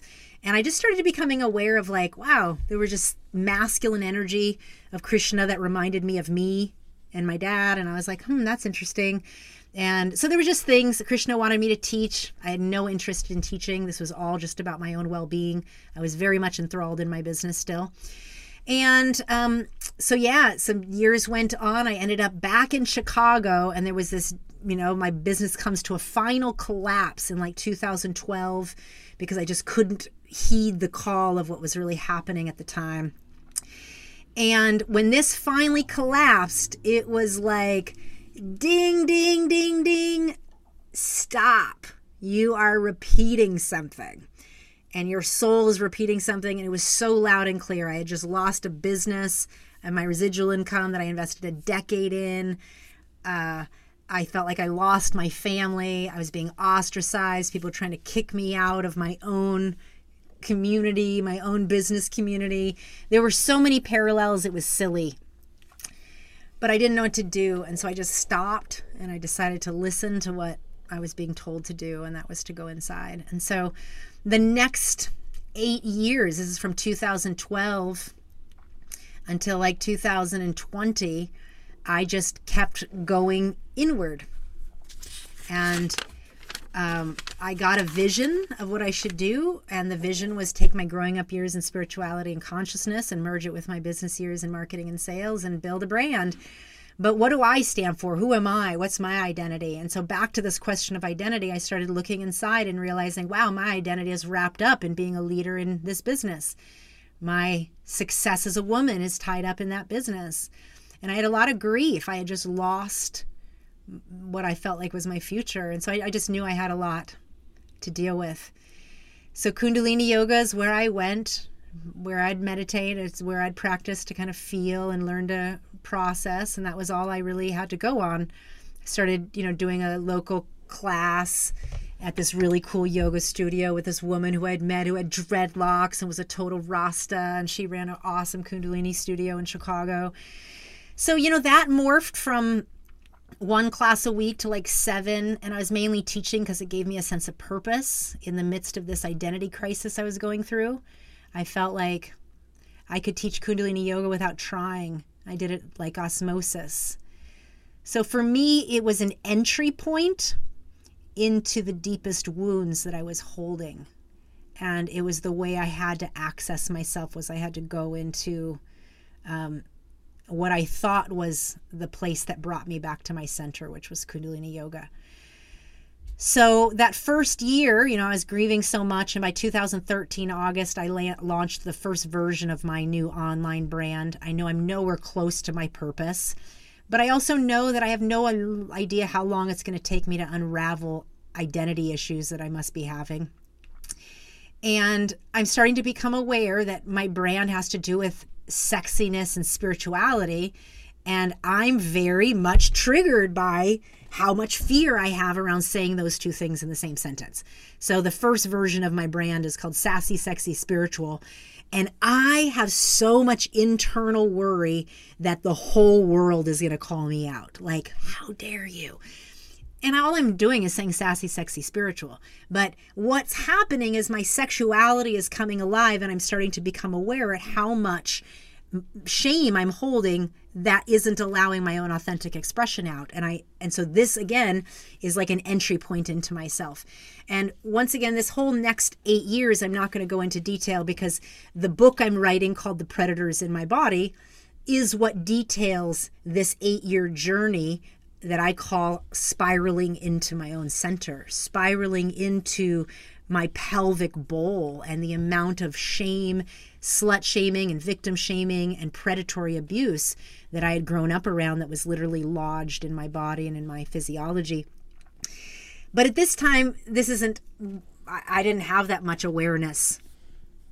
I just knew I started teaching Kundalini Yoga. I would never really bring up YB because there was so much I didn't like about him and thought that that was hypocritical about him. I've always thought that he slept with his his secretaries um, I had no idea the, the extent of abuse. But what I was practicing at that time, and again, this is like 2012, 13, 14, 15. What I'm actively practicing at this time is how do I embody being real with who I am, my sexy nature, while being true to who I am, my spiritual nature? And how do I not hide one while showing the other. And I really wanted to reconcile how to be both. And so by holding that as kind of my true north, I just started dealing with whatever issue was coming up. And some of the issues were I didn't want to wear white.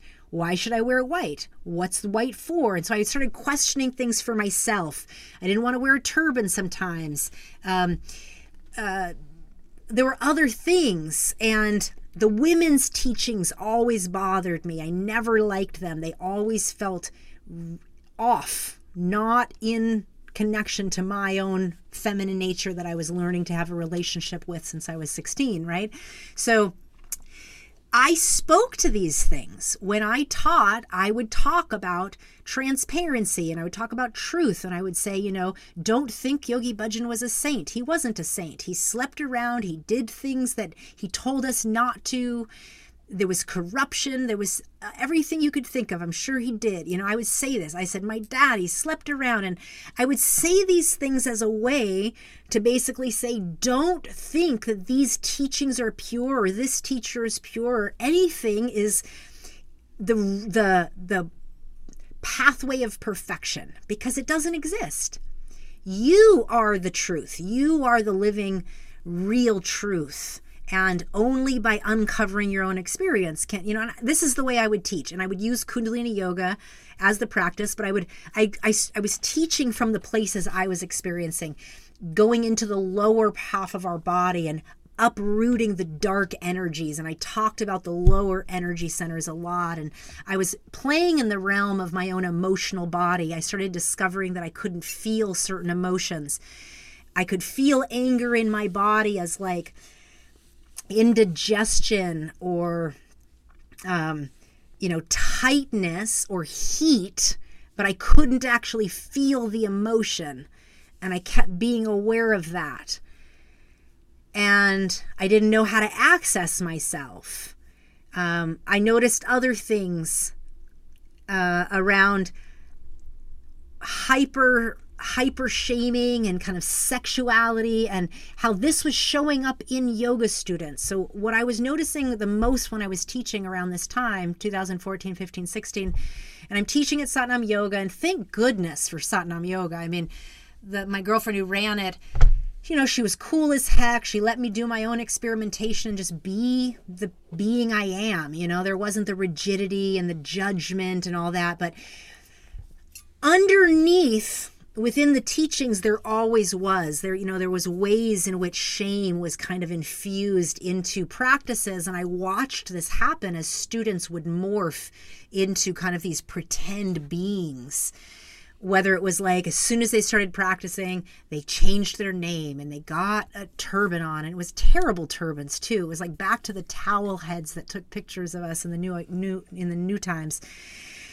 So like these things gritted on me and things like what I felt to be like the marketing campaign into 3HO and Sikh Dharma. And I just didn't understand why, as a Kundalini yoga world, there was a kind of a siphoning into a world religion. Like, why are we trying to get people into a whole life, you know? And I did the best I could to not be involved in any of the dogmatic aspects of teachings or 3HO because I, I just really wasn't interested in it. You know, the way that I had mostly reconciled my relationship with the Dharma is there were cool people that still loved us even if we cut our hair even if we made other choices and they still they were they were the practicing sikhi that i wanted to be a part of because they truly loved us no matter what. And, you know, Guru Dev and her family was like that, and Krishna Kaur was like that to me, and there was plenty of others.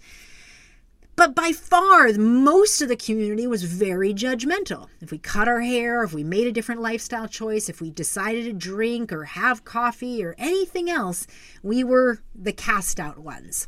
And you just kind of got used to that. And then over the years, you saw people relax a little bit more. But generally, the ethos was the more somebody left the Dharma, the more relaxed they became, like the cooler they were to be around. But it didn't mean that I didn't identify as a Sikh. I mean, I didn't practice Sikhi by any means, but I always connected to the path of Guru Nanak and creator and creation are one and so much of the lifestyle habits i was raised with were still my current lifestyle habits but i didn't practice other ones and i was trying to embody my sexuality more so you know i knew i knew there were things that automatically made people uncomfortable around me, but I purposely did the best I could to not affiliate with those people in Kundalini yoga because I wasn't interested. I could have just cared less, you know, do your thing. Meanwhile, I'm trying to reconcile what I'm starting to notice as like, wow, I think these are trauma patterns inside me.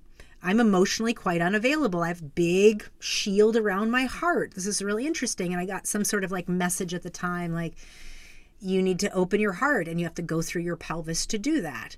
And so, like, this is how I, you know, I was on a spiritual journey inward and I felt like I was just on my personal journey.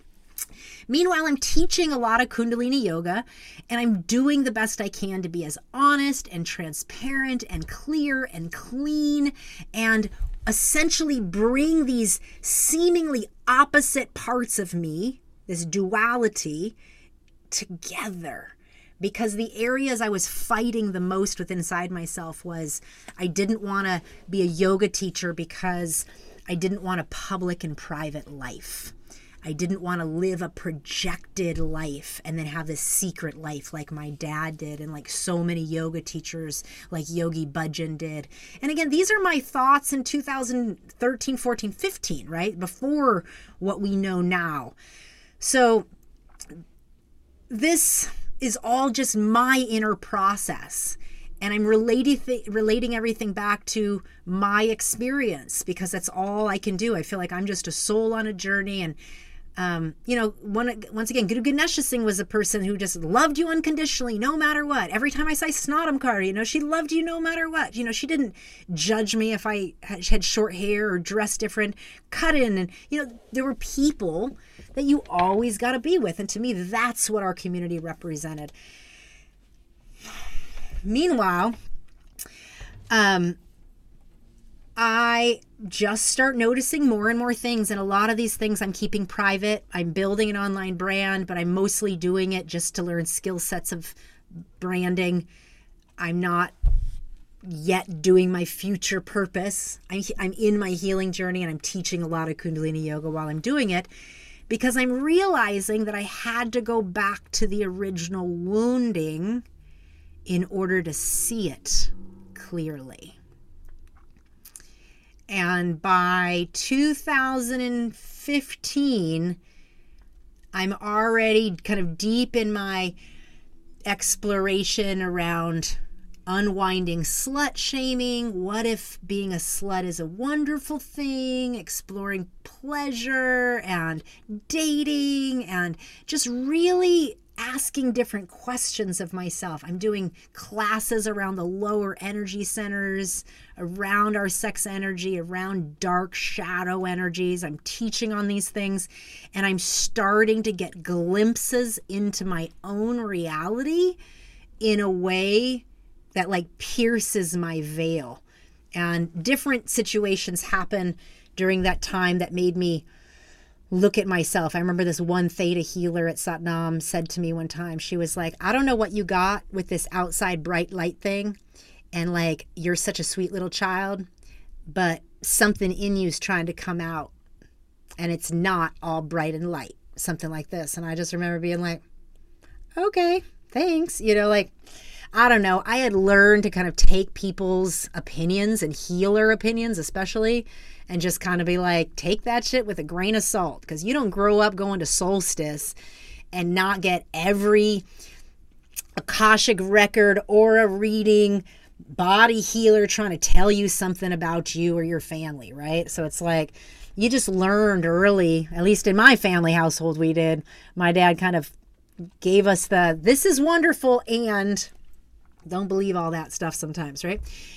Anyway, I don't even know where I got that. Maybe we got that elsewhere too. Um, so at this point, I'm digging deeper and deeper into myself, and I start doing like real.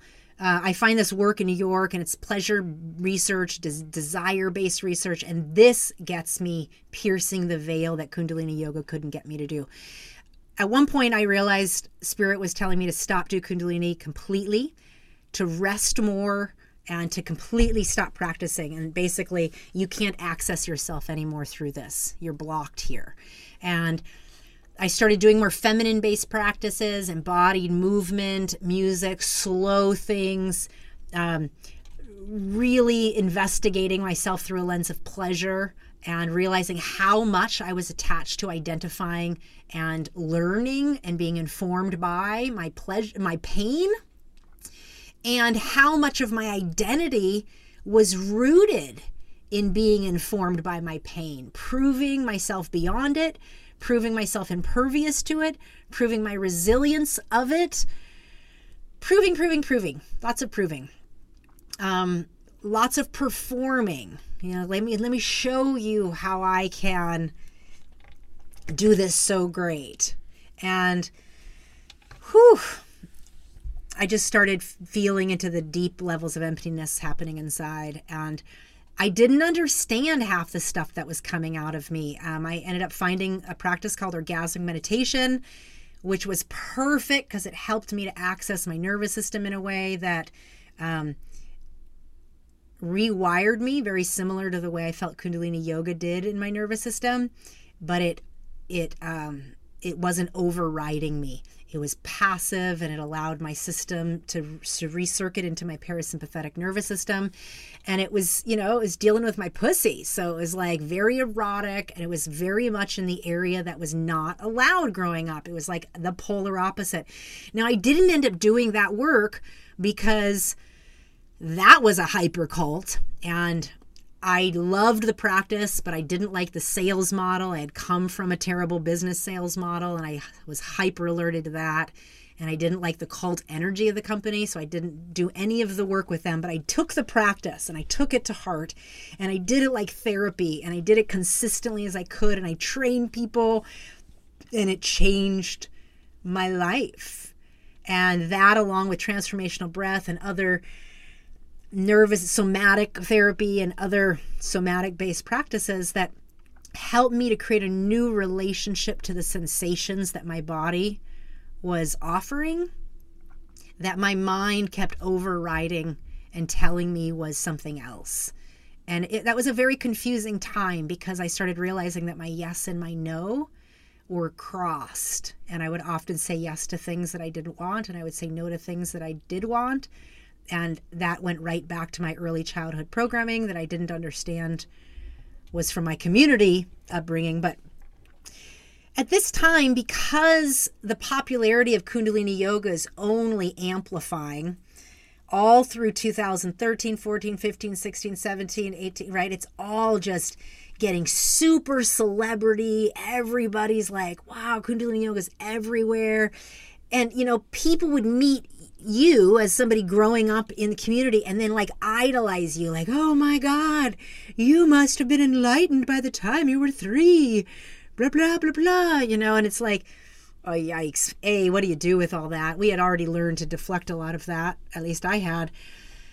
But you know a part of your ego feeds on that you know? And so a part of me noticed myself like look at me into that a little bit and yet I also didn't believe it. And yet I could also notice, like, wow, okay, I could see how yoga teachers over time get fed on the personas that their own students give them, like celebrity energy, right? And and I didn't like it. This was a part of like the vitriol that was constantly with me in this pursuit of of what is my purpose? What am I here to bring to the world as my own brand? I knew it wasn't Kundalini yoga it was a part of my upbringing was a part of it but i never wanted to brand myself as a kundalini yoga teacher.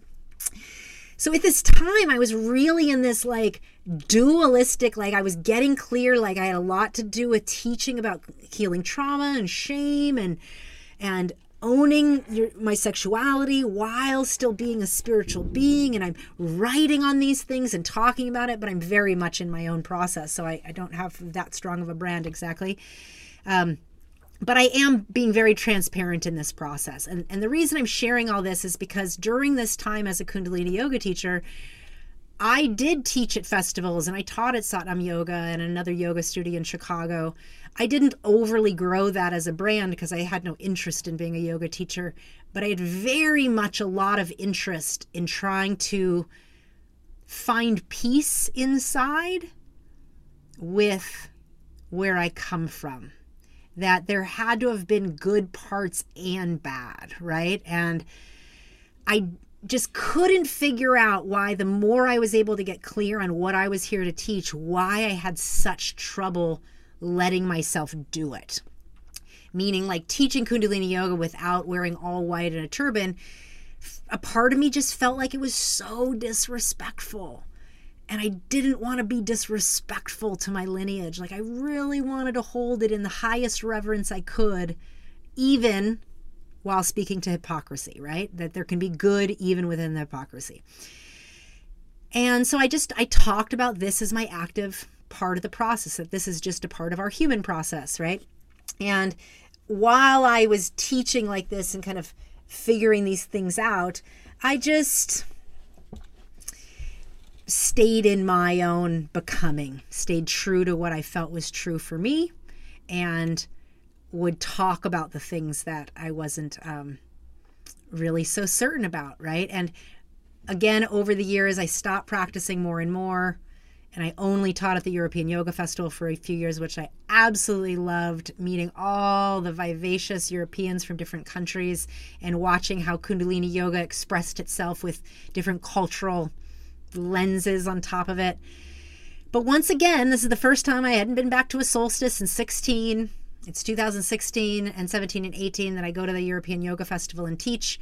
Hyper aware of the overly dogmatic, judgmental folks that are, you know, shaming in subtle ways by suggesting to wear something or look a certain way or why aren't you doing this or just kind of predatory shaming language and still very much was alive and well. And then there was others that were just cool as heck. So it was once again there it is. Our community is full of those that are on one extreme or the other, and you just find your happy medium and you you find your way to to do it, right? While I was there, I had heard about the big teachers like Guru Dev Singh, and I had he had come in for Satnam Rasayan, and I'd heard about Shiv Charan and his Karam Kriya and all the number numerology special school, and students were like gaga over the different people to go see, and me, I loved morning sadhana.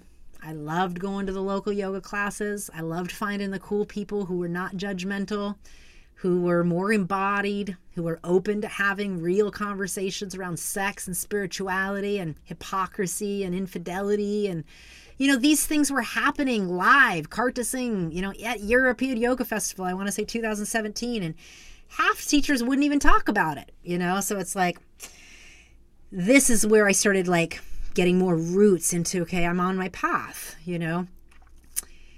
But anytime I didn't teach a formal yoga class, I, like when I was teaching my own level of work or my own types of courses, I never felt obligated to wear a turban.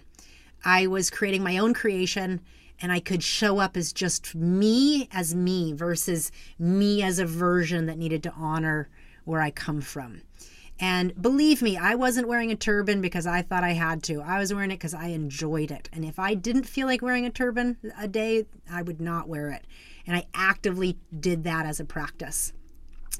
Um, for myself, to unwrap judgment and fear within myself, to unwrap condemnation and rules within myself. You know, this was no longer about what other people thought about me because I felt like maybe I had moved past that.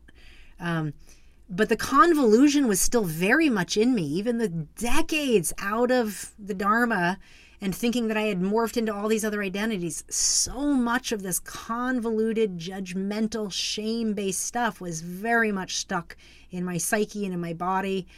And a level of anxiousness that I, I couldn't quite get a finger on. And anyway, this whole long process of a deep, what I call my deep inner inner journey over the last eight years, and to coming home to embodying back into my own body, which included having to get away from Kundalini yoga, um, in order to see what it was actually doing to me. Now, meanwhile, I still was very much rooted that there are aspects to this yoga that are very important and the nervous system and glandular system level stuff the sound current. There were just certain things that i had already identified. These are amazing. And i end up doing like this ceremony this aya ceremony in like 2018 2017 may of 2017 and this shaman um, calls me up and she says to me a bunch of stuff, but one of the things she says is, You don't live in your body most of the time. You live in the astral realm. And most people don't know this about you. They think you're here because you're that good at projection and being so shiny and bright. So this works for you, she says. And you know what? You can get away with this for the rest of your life. Nobody will even know. But the things you want as a soul and that you've come here for only are here in your physical body and on the physical realm. And y- you need to come back here if you want to do what you came here for. Okay, so I take this in as much as I can on an ayahuasca ceremony, right? And then I go back onto my bed, and she goes on later to proceed to tell me that everything about Yogi Bhajan's a scam and blah, blah, blah, blah, blah. She goes on and on and on. Half the shit I couldn't even listen to. I did not take in that second part. She goes on and on about it, but I did not know how to take that in. So I only took in the part about my own body because that's as much as my consciousness could register without going offline. so that next whole year 2017 into 2018 all the rest of 2018 i'm in full active calling my spirit back into my body practices. Not getting into it on this podcast but it was serious and it was potent. And that last year at the european yoga festival was my last year there. And i remember thinking to myself how sad it was that they were marketing yb as I remember looking at the facets of the master video after Tantric and watching it play and looking at that video and thinking it is so sad that they're painting him out to be a master. All of the tantric facilitators, which every one of them I know, I know and I love. Um, I remember them just painting the the lovey dovey, amazing YB stories, painting this nostalgic picture for all these hungry yogis that are in the formation lines, taking in the juice of distant ancient futures, right? It was just, it was a scene. And I remember thinking, this is going to come back around because he was not a saint and no truth can be hidden forever. I thought that to myself. Anyway, whew, the next couple years was a bit of integration for me. I was on my way back out into the world. I felt like I'd hit my center and come back out. And I was actively now practicing teaching provocative concepts um, while still fully engaged in my community. And it was the first time I had lived back in Phoenix. And I loved it. It was so healing and integrating to be back in my childhood community, teaching Kundalini yoga at Yoga Phoenix that my sister-in-law helped to run at one point and my dad helped to start at one point and my brother was living in the community and one of my best friends growing up and I was very much embodied and proud of, my erotic expression and my authentic expression of my erotic self while being fully expressed spiritually. And, and it was a process of feeling whole in doing this um, and safe. And so to be able to practice and be me in my community and not feel overly judged, mostly, mostly accepted, only once in a while judged, was so cool.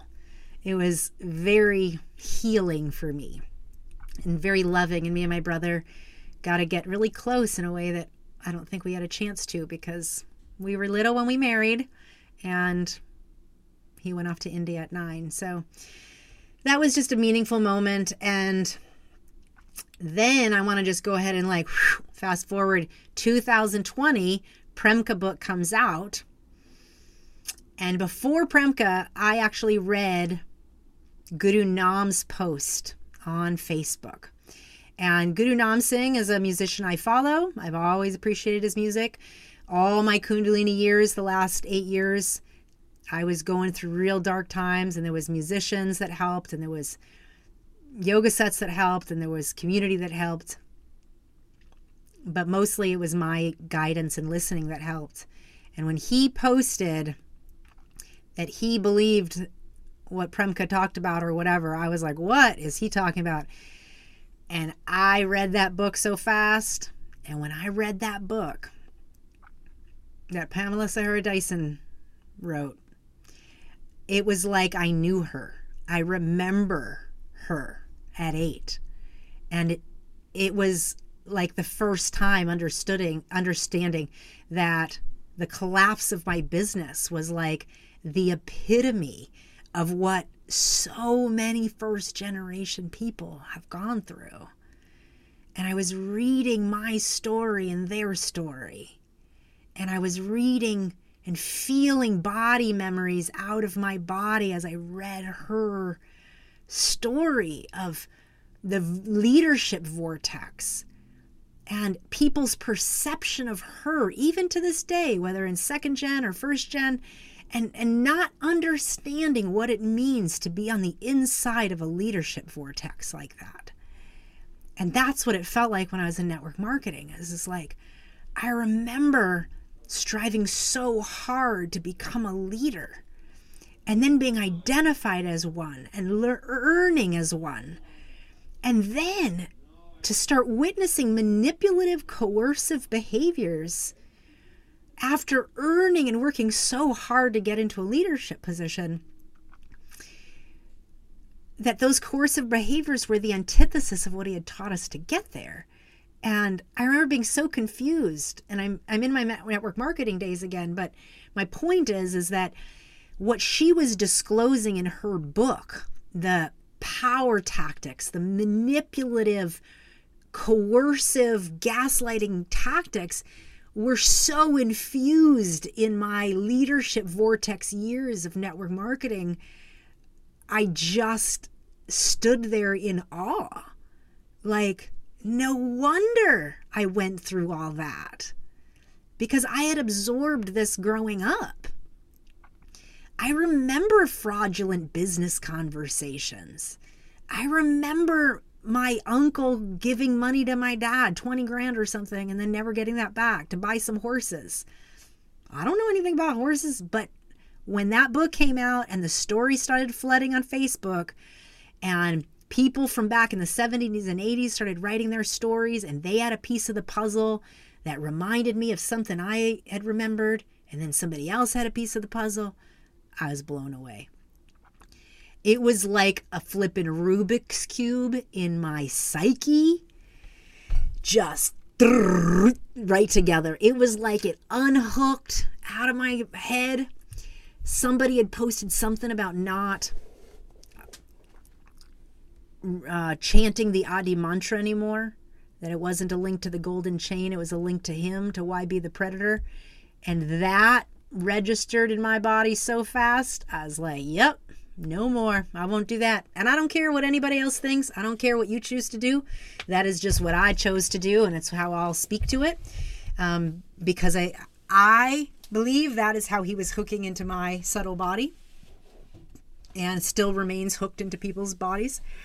Um, all those years, the last eight years that I had worked so hard to stop using my will unconsciously, over cultivating my will, completely disembodied, living in the astral realm, cut off at my navel point, not feeling anything below my waist, really not feeling anything below my neck because I had already blocked off my heart and all my energy was contained in my belly. And I was squeezing that energy so tight so that I could shoot out of my body into super consciousness. All of these things I figured out after the fact, slow processes of coming back home to my body to feel what it's been doing and it wants. So all this was happening in March 2020.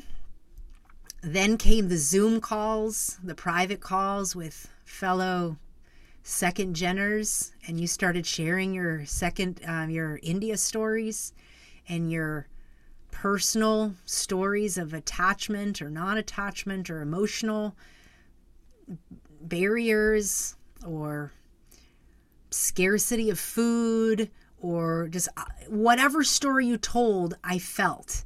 Kate Felt's story, I felt. I remember her. She was like a princess to me as a child.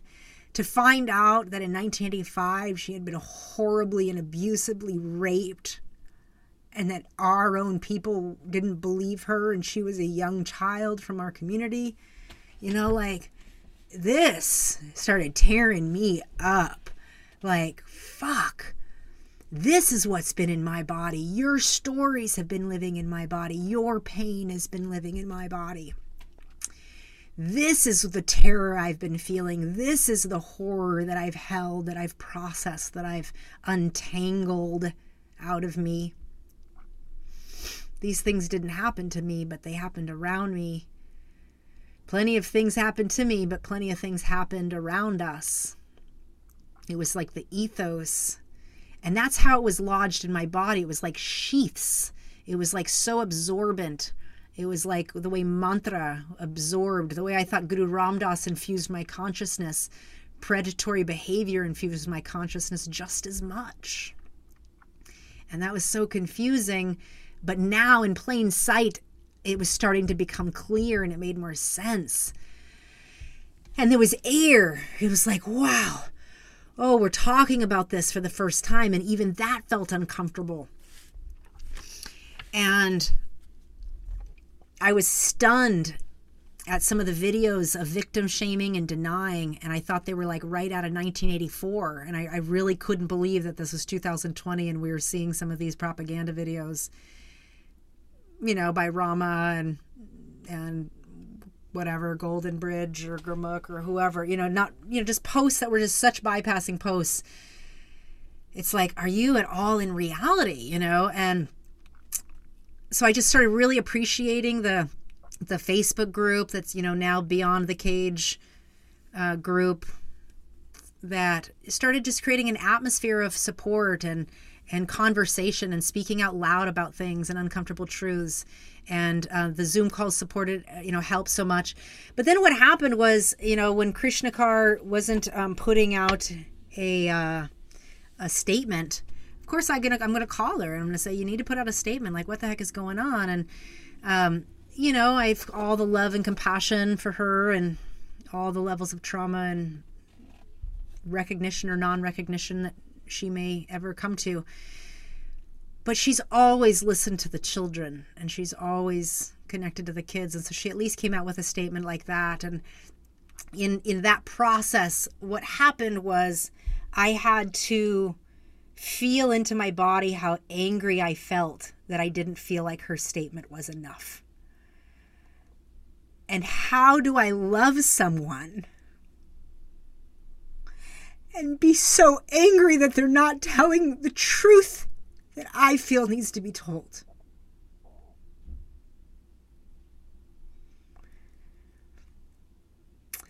And in that moment, I realized I get to be angry. I don't have to pretend like I'm not angry. I can be angry and I can speak my anger and I can say it out loud and I don't have to direct it towards her or anyone. I can just use it as fuel to my fire to, to tell the truth. And out of that came the Uncomfortable Conversations podcast because I was so angry that these stories are yet still being told in private places, in private groups where some people don't go on Facebook, in private Zooms where some people miss it.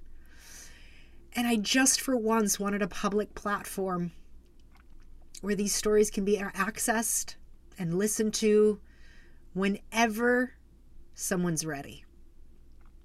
Not when we tell you to listen, just whenever you're ready. And that was the spirit of where this came from. Because we all have a story to tell, and our unique lens and our unique experience and our unique healing processes help us to support each other to learn from this fuckery how do we love and know that we were abused in the same exact space? How do we reconcile it, you know? These memories live in our bodies. And from that birth of wanting these stories told publicly, came a series of writings of what felt like um, uncovering parts of my little children along the years. And they were really young ages. That part of me that was really angry at Krishna was like eight. And I wrote about being so angry at the hypocrisy of all the adults. And what all of this has opened up in me is realizing just how confusing it is to be a child in an environment where all of the adults are vacated. They've given up their willpower to someone else, so they're not in their body. And as children growing up around that, it's so confusing because what you're told to do and what you're seeing is happening and what you're hearing is happening is so incongruent. It teaches you to not trust yourself early, to not trust your own body, to perform for love, to be the perfect little yogi, the perfect little Sikhi, the perfect little warrior saint that is going to say and do and speak and become and shine and be bright be whatever I need to be to survive.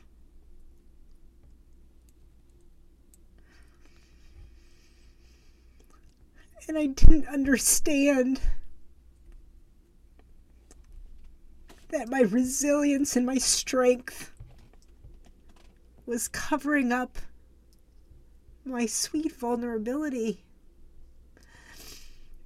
and my ability to feel joy and happiness and lust and love and anger and rage and anything else in this full range of expression that I am.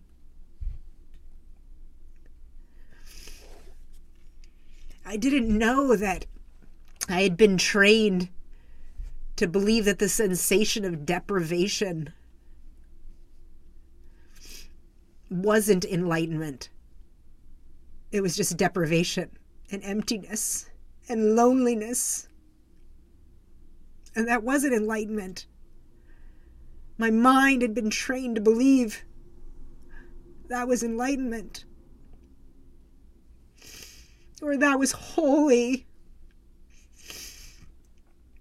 Or that was love. But it wasn't. It was just disconnection. It was just being touched without my consent by plenty of adults and other children that had no right to my body.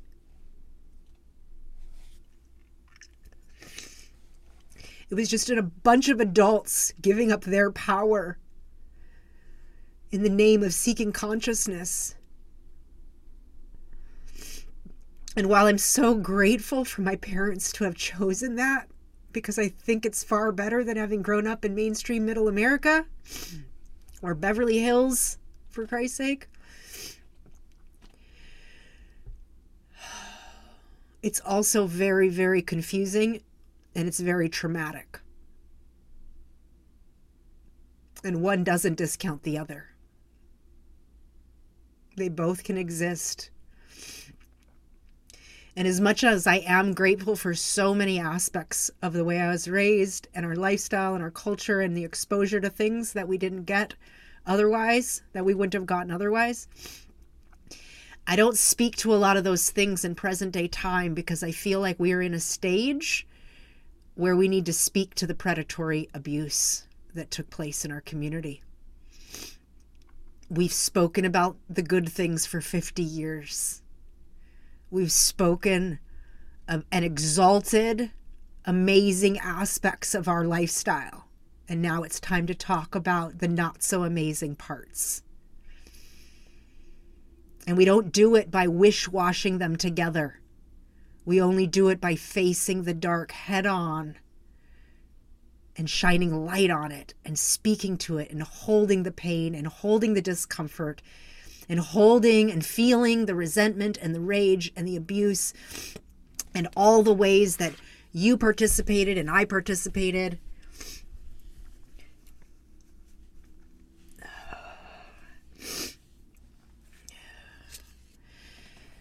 I was a yoga student. I mean, a yoga teacher, and I want to say it was as late as 2018, you know, and I had a student come up to me, not come up to me in person. She called me.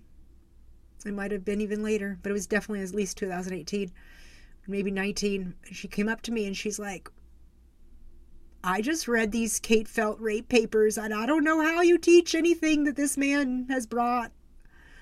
And I'm like, huh? What are you talking about? I hadn't even looked at the rape case from 1985 as woke and reconciled and healed and all the things. I hadn't. And I didn't know what to say to her. I was like, no. She was like, no, it's right here in public record. anyway, I can't say I have that many stories of that kind of thing happening. I feel like I was as aware as I could be at that time. Um, I did call her and apologize as soon as all this came out and just said, I'm sorry I didn't listen. I'm sure I asked her to email it to me at least, but I, I, I, didn't investigate, right? And it just made me realize that one of the things about being raised the way we were is in order to be prideful and strong and being so different, we had to get so trained to not look at the at the at the crack You know, they're just trying to put cracks in our good thing right? And that's so much a part of the indoctrination and a necessary one if you're going to have any sort of a backbone in being so different, right? And yet, what that also does is it prevents critical thinking. It prevents us from being able to like get a lens outside of our little bubble that we lived in, thinking that this was the magic formula for humanity. Because, you know, all the way up till 2020, as much as I was processing and clearing shame and pain and abuse and terror out of my body and not knowing where this stuff not knowing where this stuff came from. Of course i thought it came from my childhood experiences but a lot of it felt like more than me. It felt bigger like big. So i kind of put it into the category of past lives because like what are you supposed to do? Anyway um a lot of that time was trying to reconcile like my love for Kundalini yoga. I knew there had to be something good. I didn't want to give it up, right? So I didn't think I had to. I was trying to find the best. And it was when all this broke open that I realized there's nothing for me to be reverent towards. There's not a body of work here. There is a masterful cult leader here that from the very beginning was stealing slices of real truth from real ancient sources.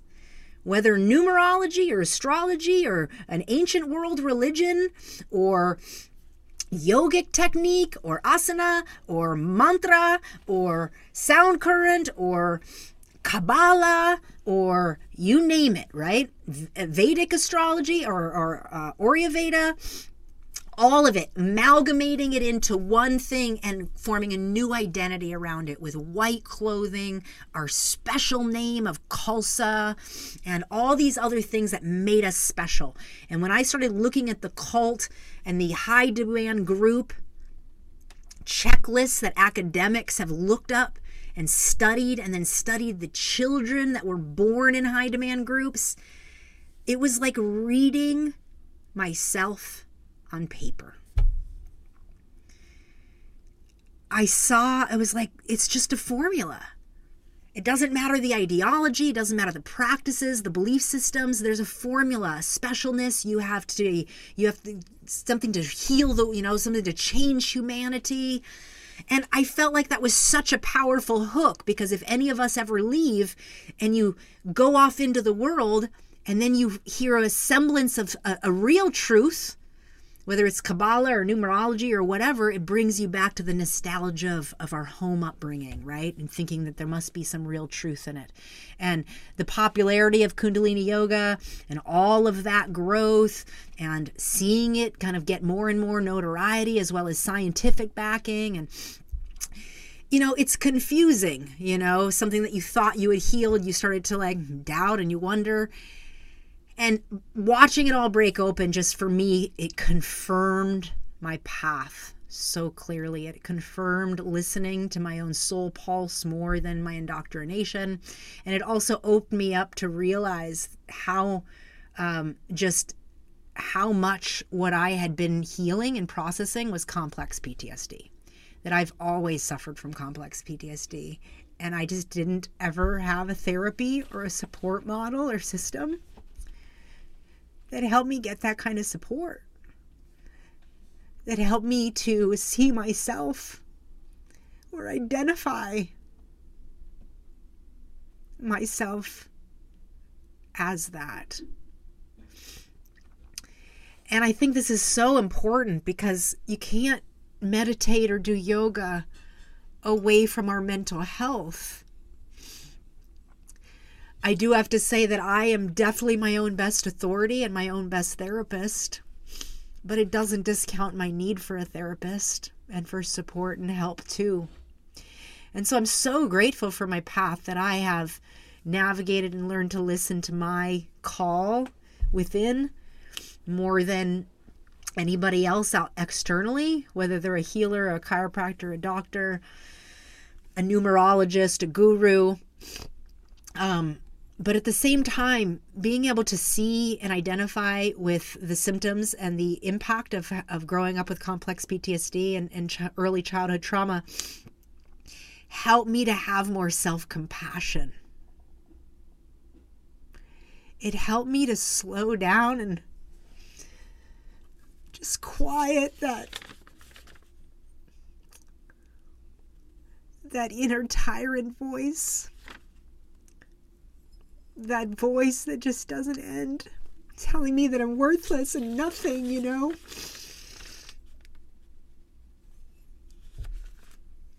And so your stories changed me. Hearing your testimonies and your courage to come forward. Even all of you that thought you were so insignificant, you woke me up to claiming my whole self and to fully fully calling my spirit back to my body in full. And um, i'm still on this wild ride.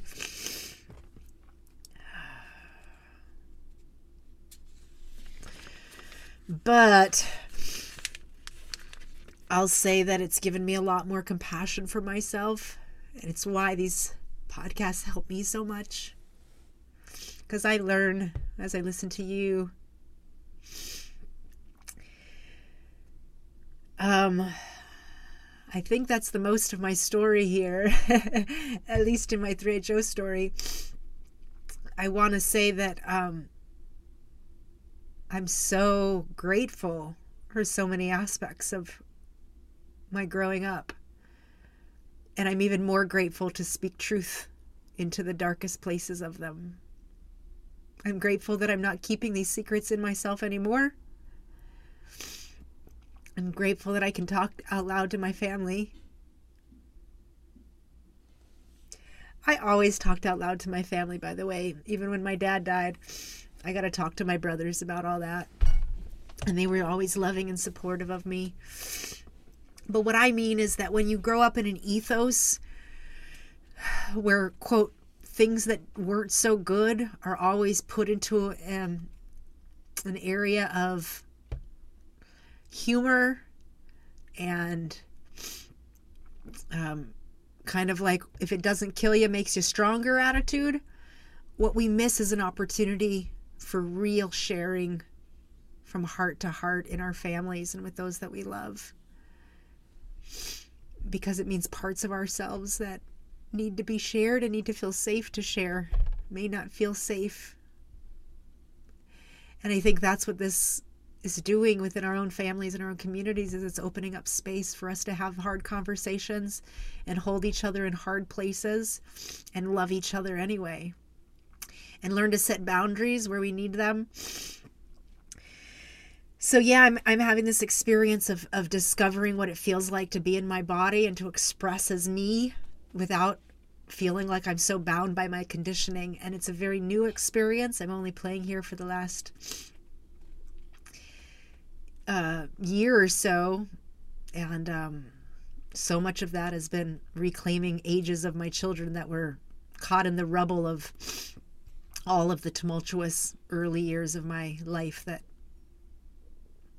got masked over very quickly. I want to end here in talking about how complex it is to unwind incestuous abuse. And I consider the 3HO community a one big family incestuous community. Our families are so interwoven and interwebbed. Doesn't matter if we're not blood related, we're all related. Siblings of destiny, as we call it, yes? And in the body of the cosmos, we're all connected. We've all heard this lingo and this language. And as true as that is in the light, it is, it is as true in the webs of darkness, deceit, despair, abuse, predation, pedophilia, inter interdimensional levels of those that abused one saved someone else, and somebody who saved someone else abused somebody else. This stuff is hard to unravel because my helper was somebody else's abuser. And how do we talk about that complexity? So I just want to speak out loud to say this ain't easy stuff to unravel in our own bodies with each other, much less to speak about. So to feel about and to speak about is complicated and it's complex. And I just want to say I honor and hold you and wherever you are in that process. My upcoming book is called Predators in My Body Healing Sexual Abuse and Reclaiming My Pleasure. And it is about those eight year journey where my business ended to where I discovered I, I ended up in the pits of shame in my body. And I'm to be sharing that decade. So that's coming. And then I'm um, also want to share that I'm going to be launching a podcast called Me and Complex PTSD, my personal stories. Um, and I'm just going to go more into detail of my life stories. So feel free to um, get on my mailing list to connect with me if you want to hear about that. Because um, I have so many more stories than I was able to get to in this podcast. I did the best I could here today to keep it 3HO related and not too long winded, but I never do a very good job at that. So hopefully you enjoy this episode, folks. Um, please feel free to check me out and learn more about my work. I do teach on how we unwind conditioning and trauma patterns from our body and reclaim our pleasure and our own soul pulse. So you can stay connected with me at gurunishan.com. And I'm excited about my upcoming podcast because I got stories, folks. Um, so, yeah, if you want support to cultivate a relationship to your own sensory body, and the messages your body communicates. Please stay in my realm and get connected on my email list at gurunishan.com. I'm going to go ahead and wrap up this episode today. I want to say I love you, brothers that are listening. I love you, mothers, my Mataji and my mom. I love my sister. I love all of my family. I love every one of you that take the time to listen to these podcasts to share them with your friends, to do this hard work of healing parts of ourselves that we wish we could never had to talk about or deal with. But I promise you it's better on the, the other side if you're willing to dig in. So, yeah, so I'm going to go ahead and introduce my song. Um, my song is The Rose by Bette Midler. And um, there's lots of reasons, but one of the main reasons is I realized on this journey, and and um, maybe by towards like the end of May 2020, that I got um, as I got unhooked from the consciousness that I feel was uh, blinding my own seventh gate, my own chakra, my own ability to see clearly through my consciousness. As I got unhooked, I got opened into a clear dimensional experience of my path, and that path is included is, called the, the priestesses of the rose and um, my eight year journey was very much symbolically interwoven with the Venus metamorph- metamorphosis journey of the Venus cycle in the sky. And I'm still learning about what all this means, but it's ancient wisdom that has always been with me. And I want to just honor the rose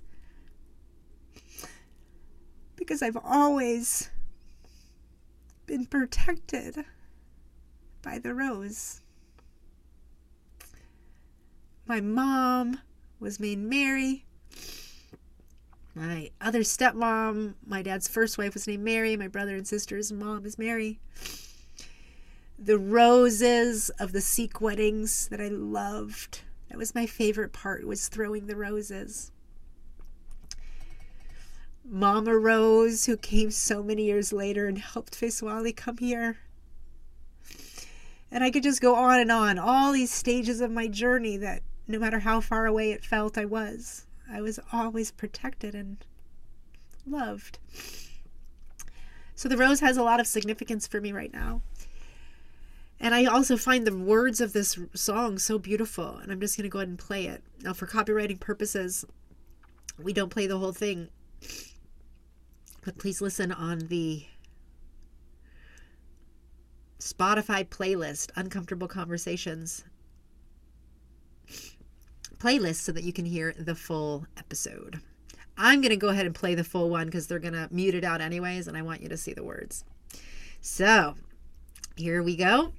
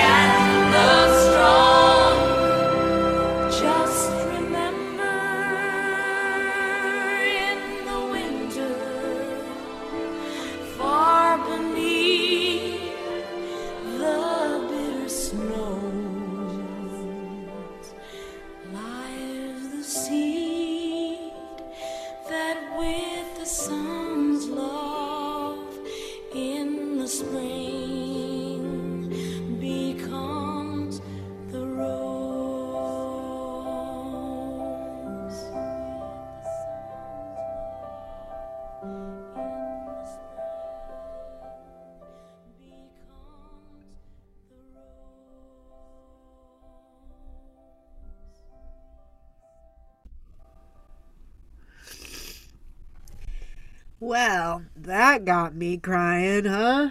Woo.